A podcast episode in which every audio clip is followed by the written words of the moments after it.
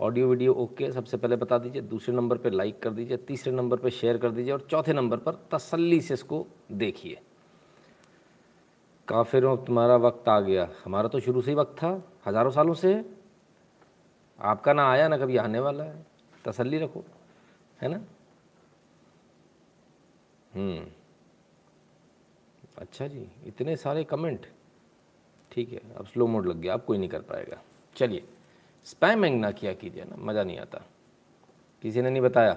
A V fine good चलो, ये सबसे पहले बता दिया करो यार, समझ में तो आए कम से कम कि मैं अकेला बड़बड़ कर रहा हूँ आप लोगों तक बात पहुँच भी रही है। हम्म? ठीक है ना? चलिए, मैं आ गया। आ जाओ भैया। ये वो वाले हैं जो एकदम से क्लास में भागते हुए आते हैं, उसके बाद ब्रेक लगाते हुए स्किड करते हुए आते हैं ना? मैं आई कम इन करते हुए। चलो भाई, ठीक है, दौड़ते भागते हुए आइए। आप सबका बहुत बहुत स्वागत है। फटाफट जल्दी से लाइक करके शेयर करना शुरू कीजिए। जब तक आप शेयर करते हैं, तब तक हम उस समय का सदुपयोग कर लेते हैं। और वो इस प्रकार से, यदि आपको हमारे वीडियो पसंद आते हैं, हमारा एनालिसिस पसंद आता है, यदि लाइव पसंद आते हैं, और यदि आपको लगता है कि इसमें यहाँ आपको पूरे 24 घंटे की न्यूज़ का एक अच्छा सा इन्फोटेनमेंट मिल जाता है इन्फॉर्मेशन तो मिलती मिलती है एंटरटेनमेंट भी मिल जाता है तो at double seven zero seven two zero one nine six इस नंबर पर गूगल पे, पेटीएम, फ़ोनपे के माध्यम से सपोर्ट करें कंट्रीब्यूट करें। भीम यूपीआई एड्रेस है N Shukla in at the rate U Patreon पर भी आप सपोर्ट कर सकते हैं। यदि भारत के बाहर है तो दो ऑप्शन है Patreon dot com slash Nitin Shukla पर जाकर और PayPal dot M E slash Nitin Shukla G W L पर जाकर राइट ये दो ऑप्शन है।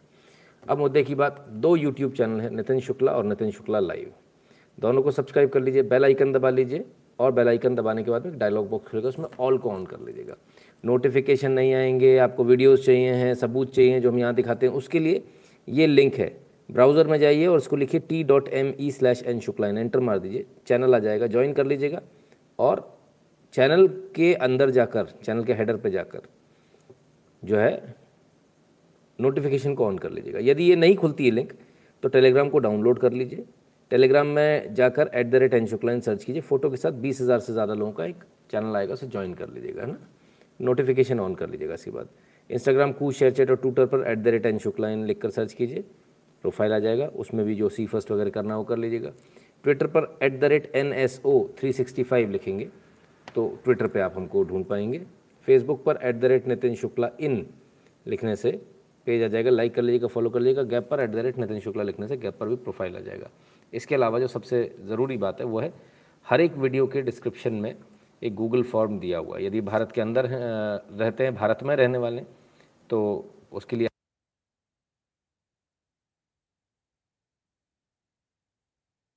खुल जाएगी। नहीं खुलती तो उसका एक ऑप्शन है। जो लिंक के आगे जो कुछ लिख कर आया उसको डिलीट करके दोबारा से।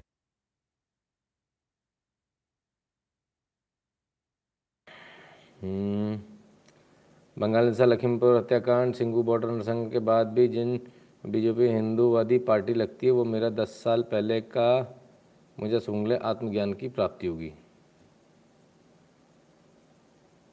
अच्छा इतना गुस्सा? ना इतना गुस्सा अच्छी बात नहीं है भाई। गगन सिंह जी कहते हैं जय माता दी सर मैंने आपसे कई दिन पहले कहा था कि कैप्टन साहब अपनी पार्टी बनाएँगे और उम्मीद है कि भगवत मान भी आएँगे। हम्म, गगन सिंह जी बिल्कुल याद है मुझे आपने बिल्कुल कहा था। ठीक है। Audio keeps fading out audio problem ये यार बहुत प्रॉब्लम देता है का प्रॉब्लम है भाई। कुमावत जी स्वागत। बहुत दिनों बाद दिख रहे हैं आप। मुझे पता नहीं आप डेली देखने आते हैं कि नहीं। Sir unfortunately hashtag needs to be run as if they don't take any action now done with master stroke master stroke तो कुछ ज़्यादा ही बदनाम हो गया। डॉक्टर मनीष निगम जी बहुत बहुत धन्यवाद। कुछ शब्द ऐसे तो जो ज़रूरत से ज़्यादा बदनाम हो जाते हैं। मास्टर स्ट्रोक उनमें से एक है। कुछ ज़रूरत से ज़्यादा मिसयूज़ हो गया तो बदनाम हो गया राइट दादा व्हाट्सएप नंबर पर कुछ भेजा है प्लीज़ चेक कर लेना। दीपक जहांगीर जी ना तो मुझे आपका नंबर पता है। तो मैं ढूंढूँगा कैसे? हम्म, इतने सारे मैसेज में। असंभव है ढूंढ पाना बिना आपके नंबर के। तो जब आप कॉल करेंगे बताएँगे तब उसको कर पाएँगे ना? ठीक है बॉस संतु मंडल जी। ठीक है जी। तो चलिए शुरू करें। कृष्णा स्वामी जी बहुत बहुत धन्यवाद आपका। शुरू करें फटाफट। चलिए। सबसे पहली खबर कौन सी? आज आपकी जो खबर है उससे बढ़कर भी एक खबर है। हम्म, आपकी सेहत की खबर हम सबसे पहले रखते हैं। लेकिन उससे पहले हमने क्या बोला? उससे पहले वो खबर रखते हैं हम अक्सर। भगवान का नाम सबसे पहले होता है ना। तो आज कुछ ऐसा ही हुआ।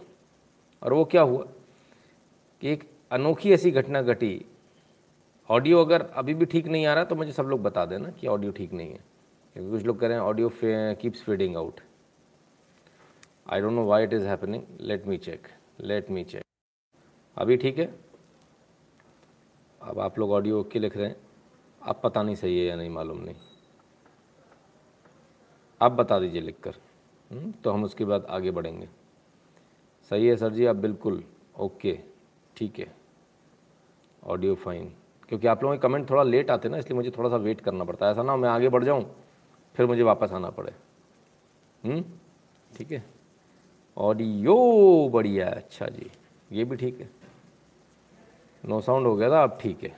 चलो ओके ओके मेरा घर बह गया बाढ़ में। अरे बाप रे तो बड़ी बुरी बात है भाई। लिटिल हम्म? डिस्टर्बेंस अभी भी कह रहे हैं। Audio hmm? अब ठीक है। Okay okay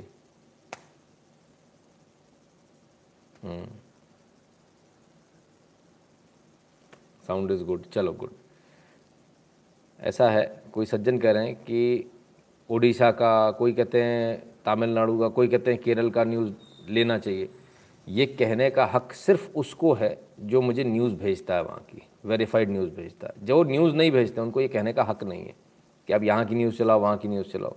बिल्कुल गलत बात है है ना? अनटे अनलेस आप वहाँ से शुरुआत नहीं करेंगे, तब तक कैसे बात बनेगी? दो चार बार आप भेजेंगे तो उसके बाद फिर ऑटोमेटिकली हम ढूंढेंगे। दूसरी सबसे बड़ी प्रॉब्लम आपके क्या होती है? चाहे उड़ीसा हो, चाहे बंगाल हो, चाहे साउथ हो, सब जगह एक ही प्रॉब्लम है कि आप लोग अपनी भाषा में लिखते हो। अब उस भाषा को हमको पढ़ना नहीं आता तो हमारे लिए बेकार है यार बहुत वो नील बटे सन्नाटा है। हम कितना भी सर्च कर लें उसको, कोई फ़ायदा नहीं होने वाला। हमको हिंदी आती है, अंग्रेज़ी आती है, बाकी सारी भाषाएँ नहीं आती है। तो हमारे लिए यूज़लेस हो जाता है। उसको हम चाह कर भी सर्च नहीं कर सकते कि आज हम सोचें ना साउथ इंडिया में क्या हुआ है तो कुछ नहीं पता चलेगा। केरल में क्या हुआ है, कुछ नहीं पता चलेगा हमारे को। तो इसलिए बहुत आवश्यक है। आप हिंदी या अंग्रेज़ी में वहाँ बोलिए लोगों को, जो आप वेबसाइट्स बनाते हैं, उसमें हिंदी या अंग्रेज़ी का ऑप्शन रखें, ताकि उसको भी पढ़ सके आदमी, है ना? जिस प्रकार से बहुत सारे लोग हमसे भी बोलते हैं कि आप अंग्रेज़ी में उसको बनाइए। कोशिश करेंगे, बिल्कुल प्रयास करेंगे, ताकि वहाँ तक आवाज़ पहुँचे, लोग वहाँ तक समझ पाएँ बात को। अगर हम इतना मेहनत करें और यदि बात ही समझ में ना तो बेकार हो जाता राइट बुरी सभा करा लेकिन मैं संघ का कार्यकर्ता रहा हूँ ये चुनाव के समय सीट की भीख मांगने आते हैं हमारे अधिकारी इनके सर पर हाथ रखते हैं तब ये चुनाव जीतते हैं और जीतने के बाद ये हमें ही भूल जाते हैं। हाँ इसमें कोई क्षमा वाली बात नहीं ये तो हंड्रेड परसेंट सही बात है।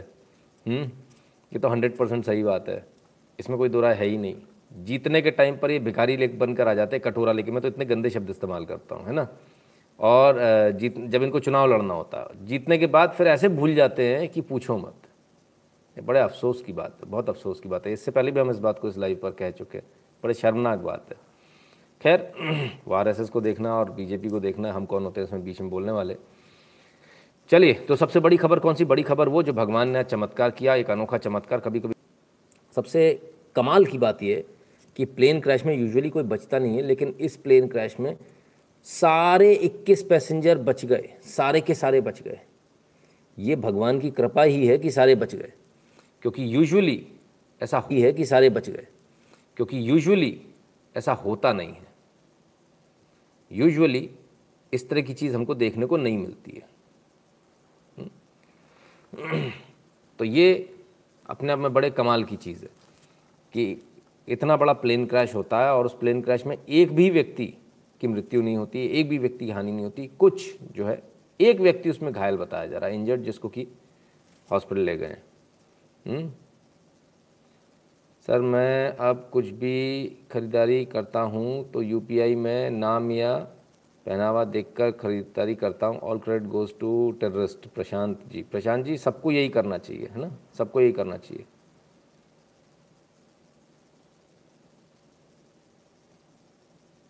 नेटवर्क प्रॉब्लम सच में नेटवर्क प्रॉब्लम है क्या? आप लोग कह रहे हैं तो होगी ही। फिर भी हमारा फ़र्ज़ है उसको एक बार चेक करना।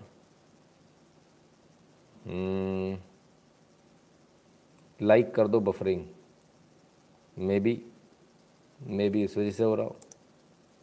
नेटवर्क एक बार चेक कर लेता हूँ। हमारे एंड पे तो गड़बड़ नहीं है।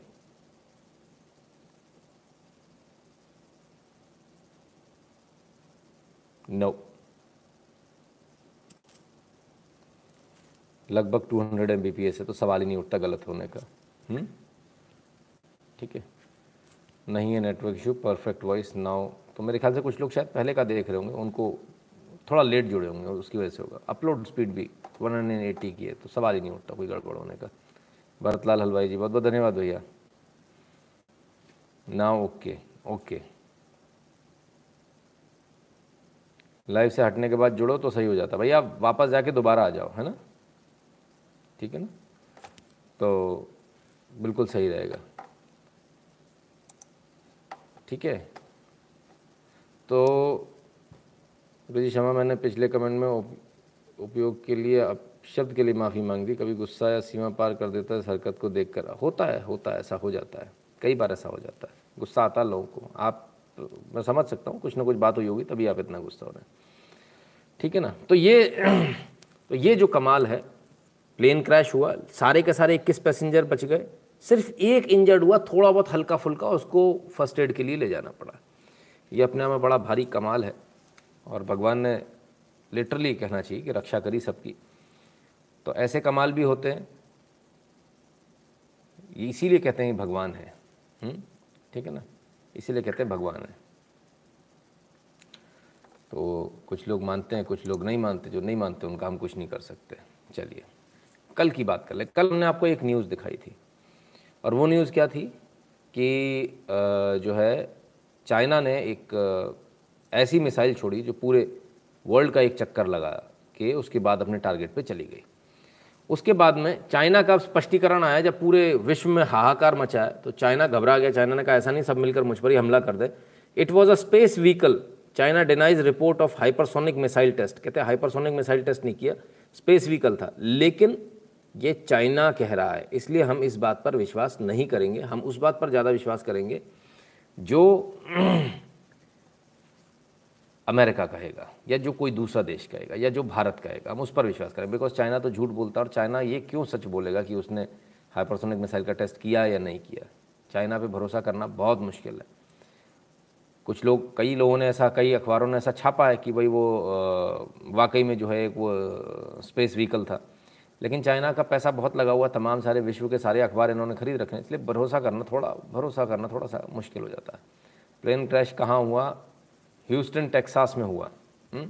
अमेरिका में हुआ ठीक है तो एक ये खबर, ठीक है ना तो हमको, कल हमने आपको न्यूज़ दिखाई, उसके बाद क्या उसका अपडेट है, वो दिखाना बहुत आवश्यक होता है, ताकि आपको पता रहे कि क्या नया अपडेट आ गया ऐसा नहीं कि आप उसी न्यूज़ से, भरोसे पे किसी दूसरे से बात करें, वहाँ गड़बड़ हो जाए राइट? अब एक और न्यूज़ भारत में चल रहा, भारत के लिए चल रही थी, भारत के खिलाफ चल रही थी। वो ये है कि हंगर इंडेक्स में भारत और पीछे चला गया मतलब और ज़्यादा भारत में भुखमरी आ गई है, लोग भूखे सो रहे हैं। हमने पहले ही कहा, ये टोटल गलत न्यूज़ है, क्योंकि पौने दो साल से ये भारत फ्री खिला रहा है 80 करोड़ की जनता को। Afghanistan in food crisis, India plans to send 50,000 metric ton of wheat पचास हज़ार मीट्रिक टन गेहूँ अफ़गानिस्तान भेज रहा है भाई। ये वो देश भेज रहा है जो भूखा है। बड़े कमाल की बात है। मैंने भारत वो देश है जो भूखा है दुनिया की नज़र में। अमेरिकन एजेंडे के हिसाब से और चाइना के एजेंडे के हिसाब से भारत एक भूखा देश है। भारत में लोगों को खाना नहीं मिलता। भारत में लोग मेल न्यूट्रिशन का शिकार है। यहाँ रोटी नहीं मिलती लोगों को। और पचास हज़ार मीट्रिक टन गेहूँ अफ़गानिस्तान भेज रहा है भारत। इससे पहले भी भेजते थे हम। जब तालिबान नहीं था तभी भी भेजते थे और अभी भी भेज रहे तब भी फ्री में भेजते थे और अभी भी फ्री में भेज रहे हैं। हम्म? दोनों ही टाइम हमने पैसा नहीं लिया गेहूँ का। पिछली बार भी नहीं लिया था, इस बार भी नहीं लिया। ठीक है ना? तो ये जो सर्वे है, ये टोटली फ्रॉड फेक सर्वे था। झूठा सर्वे है। इसके कोई वैल्यू नहीं है। हम्म? चलिए, अब आपको एक खुशखबरी देता हूँ। पहले उस खुशखबरी को लीजिए। महाराष्ट्र कॉलेजेस रीओपन महाराष्ट्र में 20 अक्टूबर से खुलेंगे कॉलेज और विश्वविद्यालय। दुकानों, दुकानदारों और होटल वालों को भी मिली राहत। तो साहब, दुकानदारों और होटल वालों को भी राहत मिल गई और महाराष्ट्र में अब कॉलेज और विश्वविद्यालय भी खुलेंगे 20 अक्टूबर से। ठीक है। फ़िलहाल 50 फ़ीसदी विद्यार्थी कॉलेज में आ सकते हैं। अच्छी बात है। तो ये बड़ी अच्छी बात है, बड़ी खुशी की बात है हुँ? हम्म? सब लोग बड़े खुश हो रहे होंगे। है ना? तमाम सारे लोग इसमें खुशी मनाएँगे। और लेकिन इसको थोड़ा सा देखना पड़ेगा हमारे को, क्या वाकई में खुशी मनाने का समय है? क्या इसको खुशी मनाई जानी चाहिए? या फिर ये एक ऐसा प्रयोजन चल रहा है कि आपको बेवकूफ़ बनाने का काम चल रहा है? दिवाली ठीक सामने है। दिवाली के बाद भी खुल सकते थे। लेकिन दिवाली के बाद नहीं खुले। अभी खोले गए। क्यों अभी खोले गए? अगर फैला कोरोना तो दिवाली ख़राब हो जाएगी आपकी। फिर दिवाली पर जो है भैया, हम तो दिवाली नहीं मनाने देंगे। अगर आपको मेरी बात पर विश्वास नहीं होता है कि अभी नहीं फैल सकता, अगर आपको ऐसा लगता है तो ज़रा इस न्यूज़ को देख लीजिए। इस न्यूज़ को देख लीजिए। Moscow orders fresh virus restriction as death toll. धड़ाधड़ सब जगह जो है, धड़ाधड़ सब जगह बढ़ रहे हैं। मौत के आंकड़े बढ़ रहे हैं। थर्ड वेव जिसे बोलेंगे डेल्टा वायरस जिसे बोलेंगे डेल्टा वेरिएंट जिसे बोलेंगे, वो ज़बरदस्त तरीके से पकड़ बना रहा है। तो ये कॉलेजेस जब इतने दिनों से बंद थे, थोड़ा और बंद रह जाते। पंद्रह दिन बाद हो जाता, उससे क्या ज़्यादा फ़र्क पड़ता लेकिन नहीं, आज ही खोलना अभी खोलना है। थोड़ा संभल कर चलिएगा। मैं तो यही कहूँगा, दिवाली के बाद जाइए, बहुत अच्छी बात है। अननेसरी भीड़ बढ़ाकर अननेसरी वायरस फैलाने से कोई मतलब नहीं राहुल और कहते हैं, sir wish you very happy birthday we both share twenty October date of birth appreciate your hard work बहुत बहुत शुभकामनाएँ राहुल जी। आपको जन्मदिन की बहुत बहुत शुभकामनाएँ। Sir your trading use fifty M T wheat which is going to fulfil to government by my firm अरे वाह, क्या बात है। बहुत बढ़िया। वेरी गुड नीला त्रिवेदी जी, जय सिया राम एस कुमार कहते हैं, आपके जैसा राष्ट्रवादी नहीं देखा. बहुत बहुत धन्यवाद, सर। धन्यवाद, आरजे जी, आपका भी धन्यवाद। आपने गुरु जी क्या आज आपका जन्मदिन है? गुरु जी आते तो जलसा होता, बस कंफर्म कर दीजिए। मेरा जन्मदिन जो है, वो 20 तारीख को होता तो इस वक्त हम जो है 19 की रात को बैठे, है ना? अब अंग्रेज़ों के हिसाब से डेट चेंज हो गई, हमारे हिसाब से तो सुबह सूर्योदय होगा, तब डेट चेंज होगी। तो अपन सुबह रखेंगे, सुबह इसको मानेंगे ना? कल मानेंगे, आज नहीं मानेंगे, क्योंकि आज जो न्यूज़ मैं आपको दिखा रहा हूँ, उन्नीस की दिखा रहा हूँ तो आज हम उन्नीस तारीख में बैठे हैं टेक्निकली तो अपन इसको कल ले जाते हैं ना? बीस को है, बीस को ही रखेंगे, है ना? अंग्रेज़ों की तारीख के हिसाब से मनाएँगे तो गड़बड़ हो जाएगी। हाँ बिल्कुल आत्मनिर्भर भारत जी, यही है। नितिन जी, आपको जन्मदिन की शुभकामनाएँ धन्यवाद अपर्णा के जी। अरे बाप रे बाप, ये गड़बड़ हो गई भाई, ये गड़बड़ हो गई। बहुत बहुत धन्यवाद आप सभी की जन्मदिन की शुभकामनाओं का, क्योंकि फिर तो पढ़ना मुश्किल हो जाएगा, आज का लाइव मुश्किल हो जाएगा। मनोज बूढ़ा कोटी जी बहुत बहुत धन्यवाद भैया, है ना? तो कल कल अपन इसको रखते हैं। भाई बहुत बहुत धन्यवाद। आप सबकी जन्मदिन की शुभकामनाओं के लिए बहुत बहुत धन्यवाद। सबका नाम पढ़ना मेरे लिए पॉसिबल नहीं होगा। कमेंट्स बहुत ज़्यादा है है ना? आज न्यूज़ है न्यूज़ को ले लेते हैं। कल अपन इसको आराम से कर लेते हैं। कल सेलिब्रेट कर लेंगे, है ना? क्या फ़र्क पड़ने वाला है? जन्मदिन की आपको बहुत बहुत बधाई। नितिन जी मेरी गॉड ब्लेस धन्यवाद। संदीप भान जी, आपका भी बहुत बहुत धन्यवाद। सुरेश जी, शिवम जी, जितने नाम मेरे को आ रहे हैं, सुनील रावल जी बलजीत जी, तमाम सारे तमाम सारे लोग। फिर आधे नाम छूट जाएँगे तो बहुत दिक्कत होगी ना? सभी मित्रों का बहुत बहुत धन्यवाद आप सभी का। और न्यूज़ देख लें थोड़ी सी। इसी में उलझ जाएँगे, गड़बड़ हो जाएगी हाँ? जन्मदिन आते जाते रहेंगे। हैप्पी बर्थडे धन्यवाद भैया। धन्यवाद। मॉडरेटर का भी धन्यवाद। संदेश पाटिल जी कहते हैं, अगर अमेरिका को शस्त्र सौदागर माने तो कहीं ये स्पेस मिसाइल टेस्ट का दबाव तंत्र तो नहीं ताकि भारत अमेरिका शस्त्र खरीदने की होड़ में शामिल हो सके क्योंकि टेस्ट सच होता तो अमेरिका इतना शांत नहीं बैठता। मे हम्म, भी डराने की स्थिति हो लेकिन भारत ऑलरेडी इस पर काम कर रहा है है ना? भारत इस पर ऑलरेडी काम कर रहा है और भारत के पास ये ताकत है कि वो सैटेलाइट को गिरा सके तो हमको ज़्यादा फ़र्क नहीं पड़ेगा। बहुत बहुत धन्यवाद आप सभी का बहुत बहुत धन्यवाद भैया। नितिन जी, नासिक में कश्मीर कमिश्नर ने दिवाली पर पटाखे फोड़ने पर पाबंदी लगा दी, बोल रहे हैं प्रदूषण बढ़ेगा।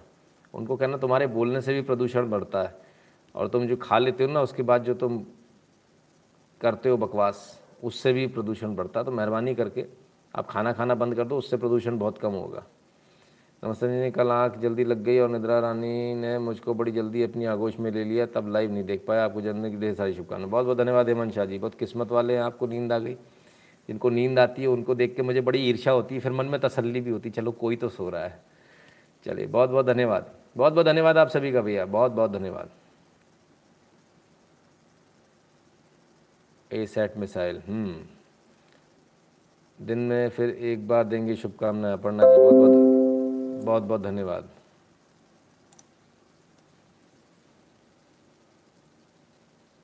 गणेश अवस्थी जी ने कोई कुछ लिखा है, लेकिन वो कुछ केंचुए केंचुए से तो समझ में नहीं आया। गुरु जी मेरी तरफ़ से एक छोटा सा उपहार आपके लिए कल कॉल पर बताऊँगा। ओके। धन्यवाद भैया। जन्मदिन की शुभकामनाएँ। धन्यवाद। शुभम यादव जी, तमाम सारे और तमाम सारे तमाम सारे तमाम सारे मित्रों को बहुत बहुत धन्यवाद। मैं नॉइट जॉब करते हुए लाइव देखता हूँ। बहुत अच्छा। Very good. किसी प्रकार से देखें, लेकिन देखें वो आवश्यक है। It's my son's birthday today too. बहुत बहुत शुभकामनाएँ धीरज जी, आपके बच्चे को बहुत बहुत शुभकामनाएँ। धन्यवाद मीना जी, आपका भी तमाम सारे तमाम सारे मित्रों का। सलीन रंजन जी, बहुत बहुत धन्यवाद, बहुत बहुत धन्यवाद। विशाल द्विवेदी के हैप्पी बर्थडे सर चरण स्पर्श। अमरिंदर सिंह का क्या बेटर ऑप्शन है पंजाब के लिए? आ रहा हूँ सर उसी पर आ रहा हूँ। इसके बाद में दो न्यूज़ के बाद में वही न्यूज़ है। गवर्नमेंट को और स्ट्रिक्ट होने की ज़रूरत है बंगाल, पंजाब को लेकर। विशाल जी, बिल्कुल इसमें कोई दो राय नहीं है, लेकिन भारत एक बड़ा जटिल देश है, बड़ा मुश्किल हो जाता है ना। बहुत बहुत धन्यवाद आप सभी का बहुत बहुत धन्यवाद आप सबका प्यार शर्मा थे। सोलह या सत्रह साल नहीं नहीं भाई मैं चालीस के ऊपर हूँ पचास में लगने वाला हूँ। हम्म, तो सोलह सत्रह वाला नहीं हूँ। और सच बताऊँ तो बहुत सारे लोग खुश होते हैं। उनको बोल दो एज कम है पर मेरे साथ ऐसा नहीं है। मुझे हमेशा एज ज़्यादा पसंद आई है। कभी कभी पसंद नहीं आती थी कई कम एज लोगों को पसंद आते हैं। लोग बोलते हैं, आप तो लड़के जैसे दिख रहे हो तो मेरे को बड़ा इंसल्टिंग सा फील हो जाता है, लड़के जैसा क्यों दिख रहा हूँ भाई? है ना? जो एज है वही रहेगी। एज क्यों छुपाना? बाल बताते हैं। बात करने का तरीका बता देता है एक्सपीरियंस बता देता है, सब बता देता है। क्यों छुपाएँगे एज बिल्कुल नहीं। चक्रपाणी मिश्रा जी, बहुत बहुत धन्यवाद। रवि मुरलीधर जी अभी birthday sir may you live long healthy life guide and light बिल्कुल बिल्कुल। अरे भैया, रुक जाओ रुक जाओ, कल भी मना, कल भी तो मनाना है अपने को। अभी तो ये तो आज प्री बर्थडे हो गया है ना। Age is equal to experience absolutely पर मेरा एक्सपीरियंस एज से दुगना है, बस यहाँ दिक्कत है। पच्चीस पच्चीस के दो हैं, सर। अच्छा पच्चीस पच्चीस के दो है, ये बात भी ठीक है। R D that's a good idea ये भी सही है। एज छप्पन साल, नहीं नहीं, मेरी एज छप्पन साल नहीं है भैया।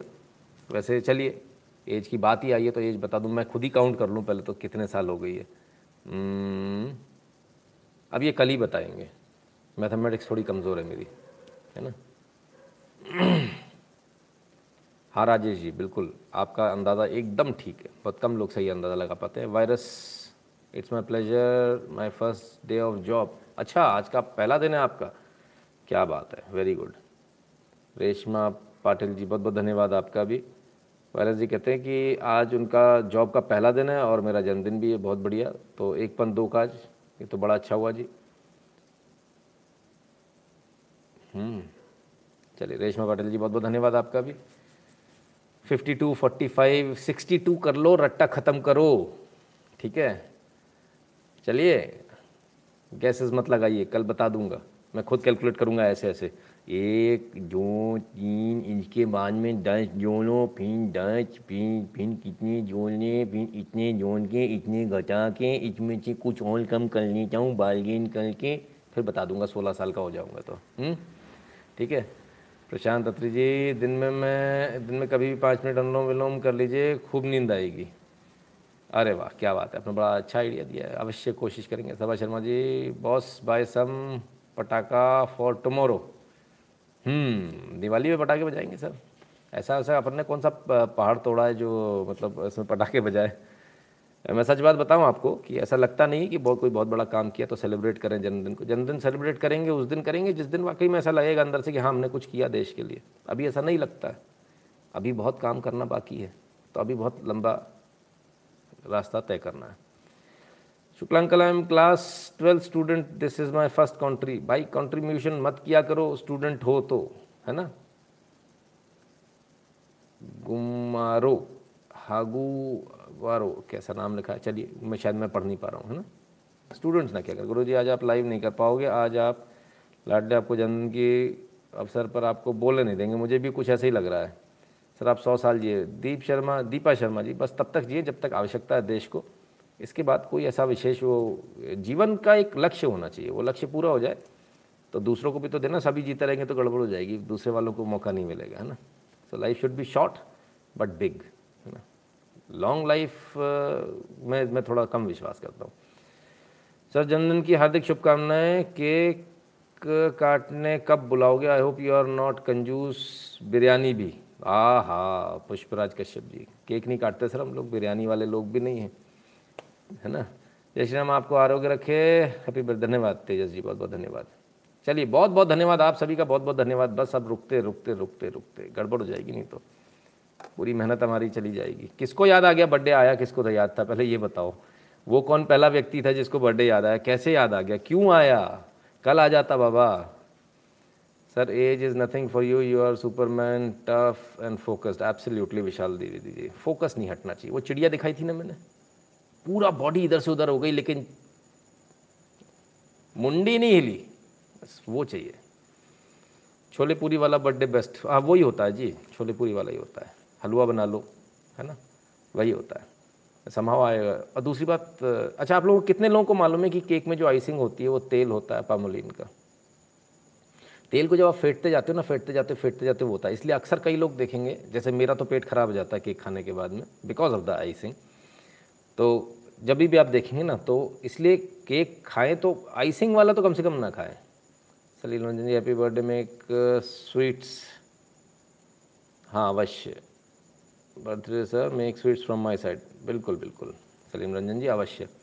चिराग जी कहते हैं लाई live life king size happy birthday मोटा भाई। धन्यवाद धन्यवाद, बहुत बहुत धन्यवाद आप सभी का। ये किसने शुरू किया था भाई? पूरा गड़बड़ हो गया। सत्ताईस मिनट हो गए। दादा, थोड़ा सा काम कर लें अपन लोग। अभिजीत कृष्ण जी मैंने happy return of today birthday sir I think you are seventy five seventy six born मकर लग्न। ये मेरे को देखना पड़ेगा, सर। ध्यान नहीं है। दीपक वर्मा जी कहते हैं हैप्पी बर्थडे गुरु जी धन्यवाद, दीपक जी। अब अब, चलो, बस बस करते हैं। भाई, अरे, मर गए, गड़बड़ हो गई ये तो। Sir wish you healthy and long life had long enough Bharat regain its glorious अपन इसको कल रखते हैं ना, पूरे एपिसोड को। वी पी सागर जी, धन्यवाद। जनधन की शुभकामनाएँ, भगवान करे, मनोकामना पूरी। धन्यवाद बहुत बहुत धन्यवाद, रामा रॉय जी। सलीन रंजन जी कहते इतना बड़ा परिवार है, आपका बधाई देने में टाइम तो लगेगा, सर। हम्म मुझे पता है आपने ही बताया था। अच्छा अच्छा विवेक जी। राहुल तो मुझे, सॉरी सर, मुझे याद आया था बर्थडे क्योंकि मेरा भी बर्थडे है। Please request all of you sir को लाइव करने दो। हाँ थोड़ा सा लाइव कर लेते पर नहीं तो इसमें अपना समय निकल जाएगा ना। नहीं नहीं सॉरी कोई बात नहीं, राहुल जी, अच्छी बात है, बहुत बढ़िया है। हैप्पी बर्थडे नौ अभिजीत जी कह रहे धन्यवाद नौ अभिजीत जी आपका भी धन्यवाद संजीत जी आपका भी धन्यवाद Somnath Datta ji why centre send notice to Chinese company हाँ ये आप कमेंट आया Vivo Oppo OnePlus and Xiaomi sir वो जो सोमनाथ दत्ता जी जो नोटिस गया ना वो इसलिए गया इनके जो सर्वर्स हैं वो सबको सर्वर्स इंडिया में रखने नंबर वन और कोई दूसरा कारण तो मुझे मालूम नहीं जो पहला नोटिस गया था वो इसीलिए गया था आपको सर्वर इंडिया में रखने वरना आपको यहाँ जो है काम करने की परमिट जो आप डेटा ट्रांसफ़र जो करके ले जा रहे हो ना बाहर बाहर नहीं ले जा सकते ये बहुत अच्छा किया। ज्योति कश्यप जी कहते हैं, आपके माता पिता को कोटि कोटि प्रणाम, जिन्होंने ऐसी संतान पैदा किया। उन्हें मेरी तरफ़ से कोटि कोटि नमन, आपको भी जन्मदिन की हार्दिक शुभकामनाएँ। धन्यवाद ज्योति कश्यप जी, है ना? पंडित जी जन्मदिन की शुभकामनाएँ। धन्यवाद ओम तिवारी जी।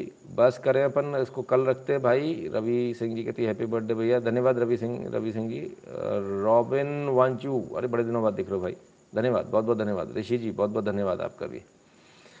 चलिए। प्रदीप भगत जी, धन्यवाद। मनु अरोरा जी बहुत बहुत धन्यवाद। राजीव रॉय जी, धन्यवाद। जन्मदिन की शुभकामनाएँ देने, आपको भी धन्यवाद। क्राइम मास्टर गोगो कहते जन्मदिन की बहुत बहुत शुभकामनाएँ। धन्यवाद भैया। ये लोगो बड़ा अच्छा है भैया आपका। पुष्पराज कश्यप जी कहते हैं, मेरे को याद था ओल्ड फ़ैन बिरयानी, नहीं तो पनीर। हम्म बिल्कुल जी।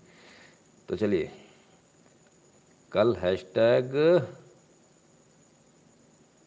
गुरु गौर हाँ गौरव गौरव अवतरण दिवस। अच्छा गुरु अवतरण दिवस sorry sorry okay hashtag sir आप लोग आप लोग को सोचना क्या हैशटैग चलाना। छत्तीस वर्धा हिंदू, मुस्लिम, झड़प के बाद बारे दुर्घटना देवंग गायब है, देवान गायब है, प्रशासन मौन है, उसके सपोर्ट में कृपया हैशटैग कराइए विनीत। अच्छा जी, बिल्कुल दुर्गेश जी के लिए अवश्य करेंगे, बिल्कुल करेंगे। और यदि कुछ इन्होंने प्रयास किया उल्टा सीधा तो फिर इनके लिए बड़ी मुश्किल हो जाएगी। शे, साहेब बराव सोनटक्के, साहेब राव सोनटक्के जी बहुत बहुत धन्यवाद शिवा, शिवाशीष मोहंती जी, आपका भी धन्यवाद। अरे बाबा, कमेंट तो पढ़ लूँ थोड़े से।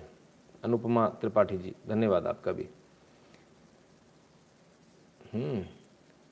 आरती बजाज जी, धन्यवाद। हाँ आरती बजाज भी व्हाट्स गोइंग ऑन परेशान है वो भी परेशान हो गई बेचारी। प्रीति आर जी कहते हैप्पी बर्थडे रंजीत स्वस्थ रहे। धन्यवाद बहुत बहुत धन्यवाद। नवीन जी, आपका भी बहुत बहुत धन्यवाद। केशव दुबे जी बहुत बहुत धन्यवाद। आज अरेस्ट हो गया Dewangan. Okay hmm. Happy birthday sir आपको मेरी उम्र लग जाए राठौड़ ने नहीं ऐसी बातें मत किया करिए। अनुपमा त्रिपाठी जी कहते सर इतनी ही ऐसी है। कोई बात नहीं अनुपमा जी कभी इस इस चीज़ को कभी परेशान मत हुआ कीजिए है ना? जी मत बोलिए सर आप प्लीज़ आपका कंट्रीब्यूशन के आगे ये कुछ नहीं है पर आ, कब जागेंगे हम लोग? संजीत जी जी तो लगेगा है ना? जब वासिम जी के लिए लग जाता तो फिर आपके लिए क्यों नहीं लगेगा है ना? तो जागेंगे समय लगेगा जागेंगे। सभी मित्रों का बहुत बहुत बहुत सारा धन्यवाद। विश यू हैप्पी बर्थडे धन्यवाद। बहुत बहुत राजीव अय्यर जी। रविंद्र जी, बहुत बहुत धन्यवाद आपका भी। वासिम जी ने भी कर दिया होगा, मालूम नहीं, अपने को दिख नहीं रहा। आज सो रहे होंगे, आज आए नहीं होंगे। हिंदू राष्ट्रवादी, आपका बहुत बहुत धन्यवाद। अनिता जी, जन्मदिवस की शुभकामनाएँ। धन्यवाद। बहुत बहुत धन्यवाद। उर्दू में गरियाने का मज़ा ही अलग है। अच्छा ऐसा भी है क्या? ये हमको नहीं मालूम है। खैर, विकास जी और तमाम सारे तमाम सारे, बहुत सारे दोस्त हैं। किसी एक का नाम लेंगे। तो वासिम, भाईजान कहो। नहीं, हमारे यहाँ भाईजान क्यों, जान क्यों लेंगे किसी की? हम लेते ही नहीं जान। हम जी लगाते, सम्मान देते हम्म? जान लेने का काम नहीं है हम लोगों का। गुरु जी जन्मदिन की शुभेच्छा, धन्यवाद भैया, बहुत बहुत धन्यवाद। बहुत बहुत धन्यवाद। शुरू करें लाइव शुरू करें। हम्म? ये तो अपनी भेज हैप्पी बर्थडे धन्यवाद भैया, सबको धन्यवाद। न्यूज़ वही वही वही। प्रतीक जी कहते हैं न्यूज़ कहाँ गई? न्यूज़ धन्यवाद। जय Shri Ram ji S P super धन्यवाद। वेदांत पटोले जी, धन्यवाद। अरे बाप रे तो बहुत मुश्किल होगा सबके नाम लेना। असंभव है, जिस स्पीड में। मतलब ये आज मेरे ख्याल से सारे लोगों ने कमेंट किया, आज सारे लोग कमेंट कर रहे हैं शायद, जो कभी नहीं करते वो भी शायद आज कर रहे हैं। गो लोकल धन्यवाद भैया, बहुत बहुत धन्यवाद। चलें। गड़बड़ हो जाएगी। न्यूज़ कर ले थोड़ी सी। रॉबिन जी, बहुत बहुत धन्यवाद। क्या होता है, देखो, जो लोग शुभकामना दे चुके हैं, उनको न्यूज़ सुननी है, जो लोग नहीं दे चुके हैं, वो अभी भी टाइपिंग टकाटक टकाटक टाइप करेंगे। तो सभी का बहुत बहुत धन्यवाद मित्रों। आप सभी का बहुत बहुत धन्यवाद। और अब जो है हम न्यूज़ को ले लें तो ज़्यादा बेहतर रहेगा, नहीं तो गड़बड़ रहेगा। अनिल जी बहुत बहुत धन्यवाद। कल का दिन है अपने पास में, अपने पास पूरा दिन है कल का, है ना? गुरु जी स्पर्श, चरण स्पर्श जन्म की शुभा धन्यवाद भैया। आज ये कर लो सेलिब्रेट बर्थ आज ये कर लो सेलिब्रेट बर्थडे अब वो सर, तैयारी पूरी है तो पहले वो भी हो जाए थोड़ा सा हुँ? हम्म? कल आराम से छुट्टी मार लेंगे किसी बर्थडे के माने छुट्टी मार लेंगे, बदमाशी कर लेंगे हम्म? ठीक है ना तो खैर हम्म चलिए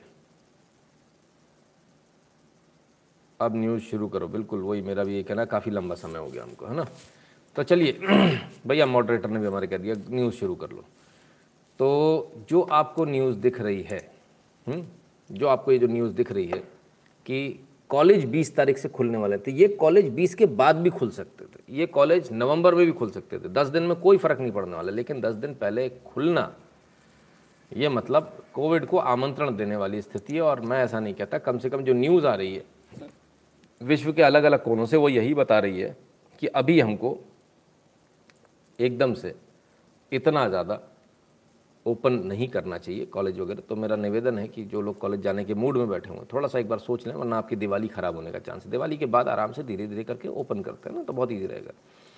तपश तपाश रक्षित जी, धन्यवाद। वेल एस आर के सन गेट बिल टुमारो। मुश्किल लगता है, बाकी फिर कह नहीं सकते। क्या बात है सर, आज मेरा भी जन्मदिन अरे वाह भवेश आचार्य जी बहुत बहुत धन्यवाद शुभकामनाएँ आपको सॉरी हैप्पी बर्थडे धन्यवाद। गो लोकल भी है तो ये स्थिति है। एक मिनट। किन्हीं और लोगों ने जन्मदिन की शुभकामनाएँ दे दी है। ओ ओके। कुंदन जी बहुत बहुत धन्यवाद आपका जन्मदिन की शुभकामनाओं के लिए और पूजा जी आपका धन्यवाद। अंजलि जी आपका भी बहुत बहुत धन्यवाद। हम्म, और अमित जी आपका भी धन्यवाद। हिमांशु जी धन्यवाद बहुत बहुत धन्यवाद। तमाम सारे और लोग हैं जिनके मैं कमेंट नहीं पढ़ पा रहा हूँ सभी का बहुत बहुत धन्यवाद। हम्म, प्रज्ञा जी कहती हैं कल हैशटैग चलाएँ ये आपको देखना है। है ना? प्रज्ञा जी ये आपको देखना है। जन्मदिन की बधाइयाँ हों गुरुदेव। आई विश आप जैसे ही देश सेवा में देश को आगे बढ़ते रहें। Stay healthy blessing and love you love you and your family धन्यवाद बहुत बहुत धन्यवाद। संजय शर सुमारिया जी। आप जी हज़ारों साल साल के दिन हो, पचास हज़ार। धन्यवाद संजय जी बहुत बहुत धन्यवाद। नरेंद्र जी, नरेंद्र प्रभाकर जी, गुरु जी जन्मदिन की शुभकामनाएँ आपको, भगवान आपको सदा तंदुरुस्त बहुत बहुत धन्यवाद नरेंद्र जी। गुलशन बोरा जी बहुत बहुत धन्यवाद। तो चलिए, आगे बढ़ते हैं। अब दूसरी बात। हम्म? और दूसरी बात? आपके मतलब की बात अब इस मतलब की बात को भी देख लो, जो स्टूडेंट्स हैं उनके मतलब की बात आ गई ना। क्या मतलब की बात है? C B S E C TET दो हज़ार इक्कीस registration ends today direct link to apply here भाई सी बी एस ई का जो रजिस्ट्रेशन डेट थी, वो रजिस्ट्रेशन डेट जो है, आज यानी उन्नीस तारीख को ख़त्म हो गई है। और इसके अप्लाई करने का तरीका ये है, और इसके तमाम सारे जो इसके एग्ज़ाम है वो 22 अक्टूबर को ऑनलाइन हो जाएगा। करेक्शंस के लिए 22 अक्टूबर तक आपके पास है। उसके बाद 16 जनवरी, दिसंबर 16 से जनवरी 13 के बीच में एग्ज़ामिनेशन कंडक्ट होगा सीबीटी मोड के उसमें। तो जो सी देना चाह रहे हैं तो उनके लिए एक अच्छी बात है कि आप लोग अपनी तैयारी कर सकते हैं सी की, है ना? और सी के लिए अवनीश कश्यप जी, माँ काला बना रहा है। ज़िंदगी शुभ धन्यवाद। अवनीश कश्यप जी बहुत बहुत धन्यवाद। महेश जी के जी, धन्यवाद। अनटेम्ड वाइल्ड धन्यवाद, बहुत बहुत धन्यवाद राम राजा, कहते हैं, नितिन जी ज़िंदगी शुभकामना वादे आपको और तक, माँ सरस्वती की वाणी और बहुत बहुत धन्यवाद, बहुत बहुत धन्यवाद हम्म?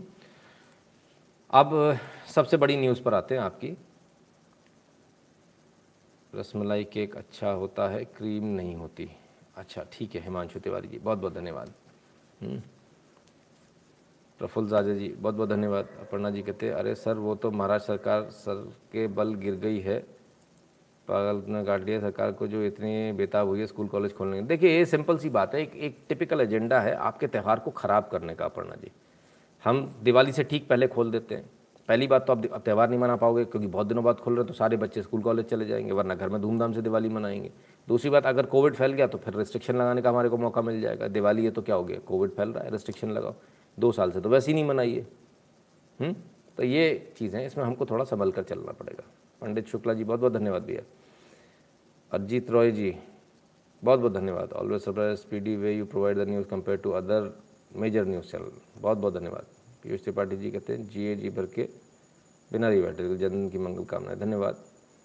अविनाश जी कहते हैं festivals are last pending thing in Hinduism to be destroyed that's why these tactics are last year in the name of Covid absolutely so that Hindus will probably loss their memory absolutely यही हो रहा है. Actually यही हो रहा है. ना? ये कैसे ना कैसे करके आपके त्यौहार को ख़राब करना है. वही एक चल रहा है.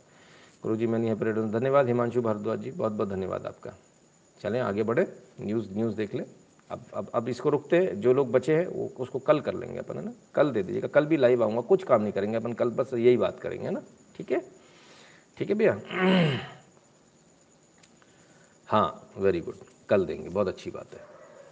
तो अब आज की सबसे बड़ी न्यूज़, आप कोई मेहरबानी करके कल के लिए रख लेना, अभी, अब इसको अपन कल रख लेंगे, ठीक है? तो सबसे बड़ी न्यूज़ आज की क्या है? सबसे बड़ी न्यूज़ पॉलिटिकल गलियारे से निकल कर आ रही है, पॉलिटिकल हल्कों से निकल कर आ रही है, और वो बड़ी भारी न्यूज़ है। और वो न्यूज़ अचानक से शाम को एकदम से बम फोड़ दिया गया, और वो क्या बम फोड़ा गया? ज़रा ये देखिए। Breaking captain Amarinder Singh declares formation of new party shortly says open to alliance with BJP pending farmer issues तो साहब कैप्टन साहब, जिसकी की उम्मीद की जा रही थी, काफ़ी लोग ये पूछ रहे थे कैप्टन साहब अपनी पार्टी बनाएँगे बीजेपी में आएँगे, इसमें जाएँगे, उसमें जाएँगे, सबके अपने रिप्रकेशन होते हैं, सबका अपना फ़ायदा नुकसान होता है, वो चुनाव के समय समझ में आता, पहले नहीं आता। तो ये कहना कि कौन सी चीज़ पहले होगी, कौन सी बाद में? कहना बड़ा मुश्किल हो जाता है।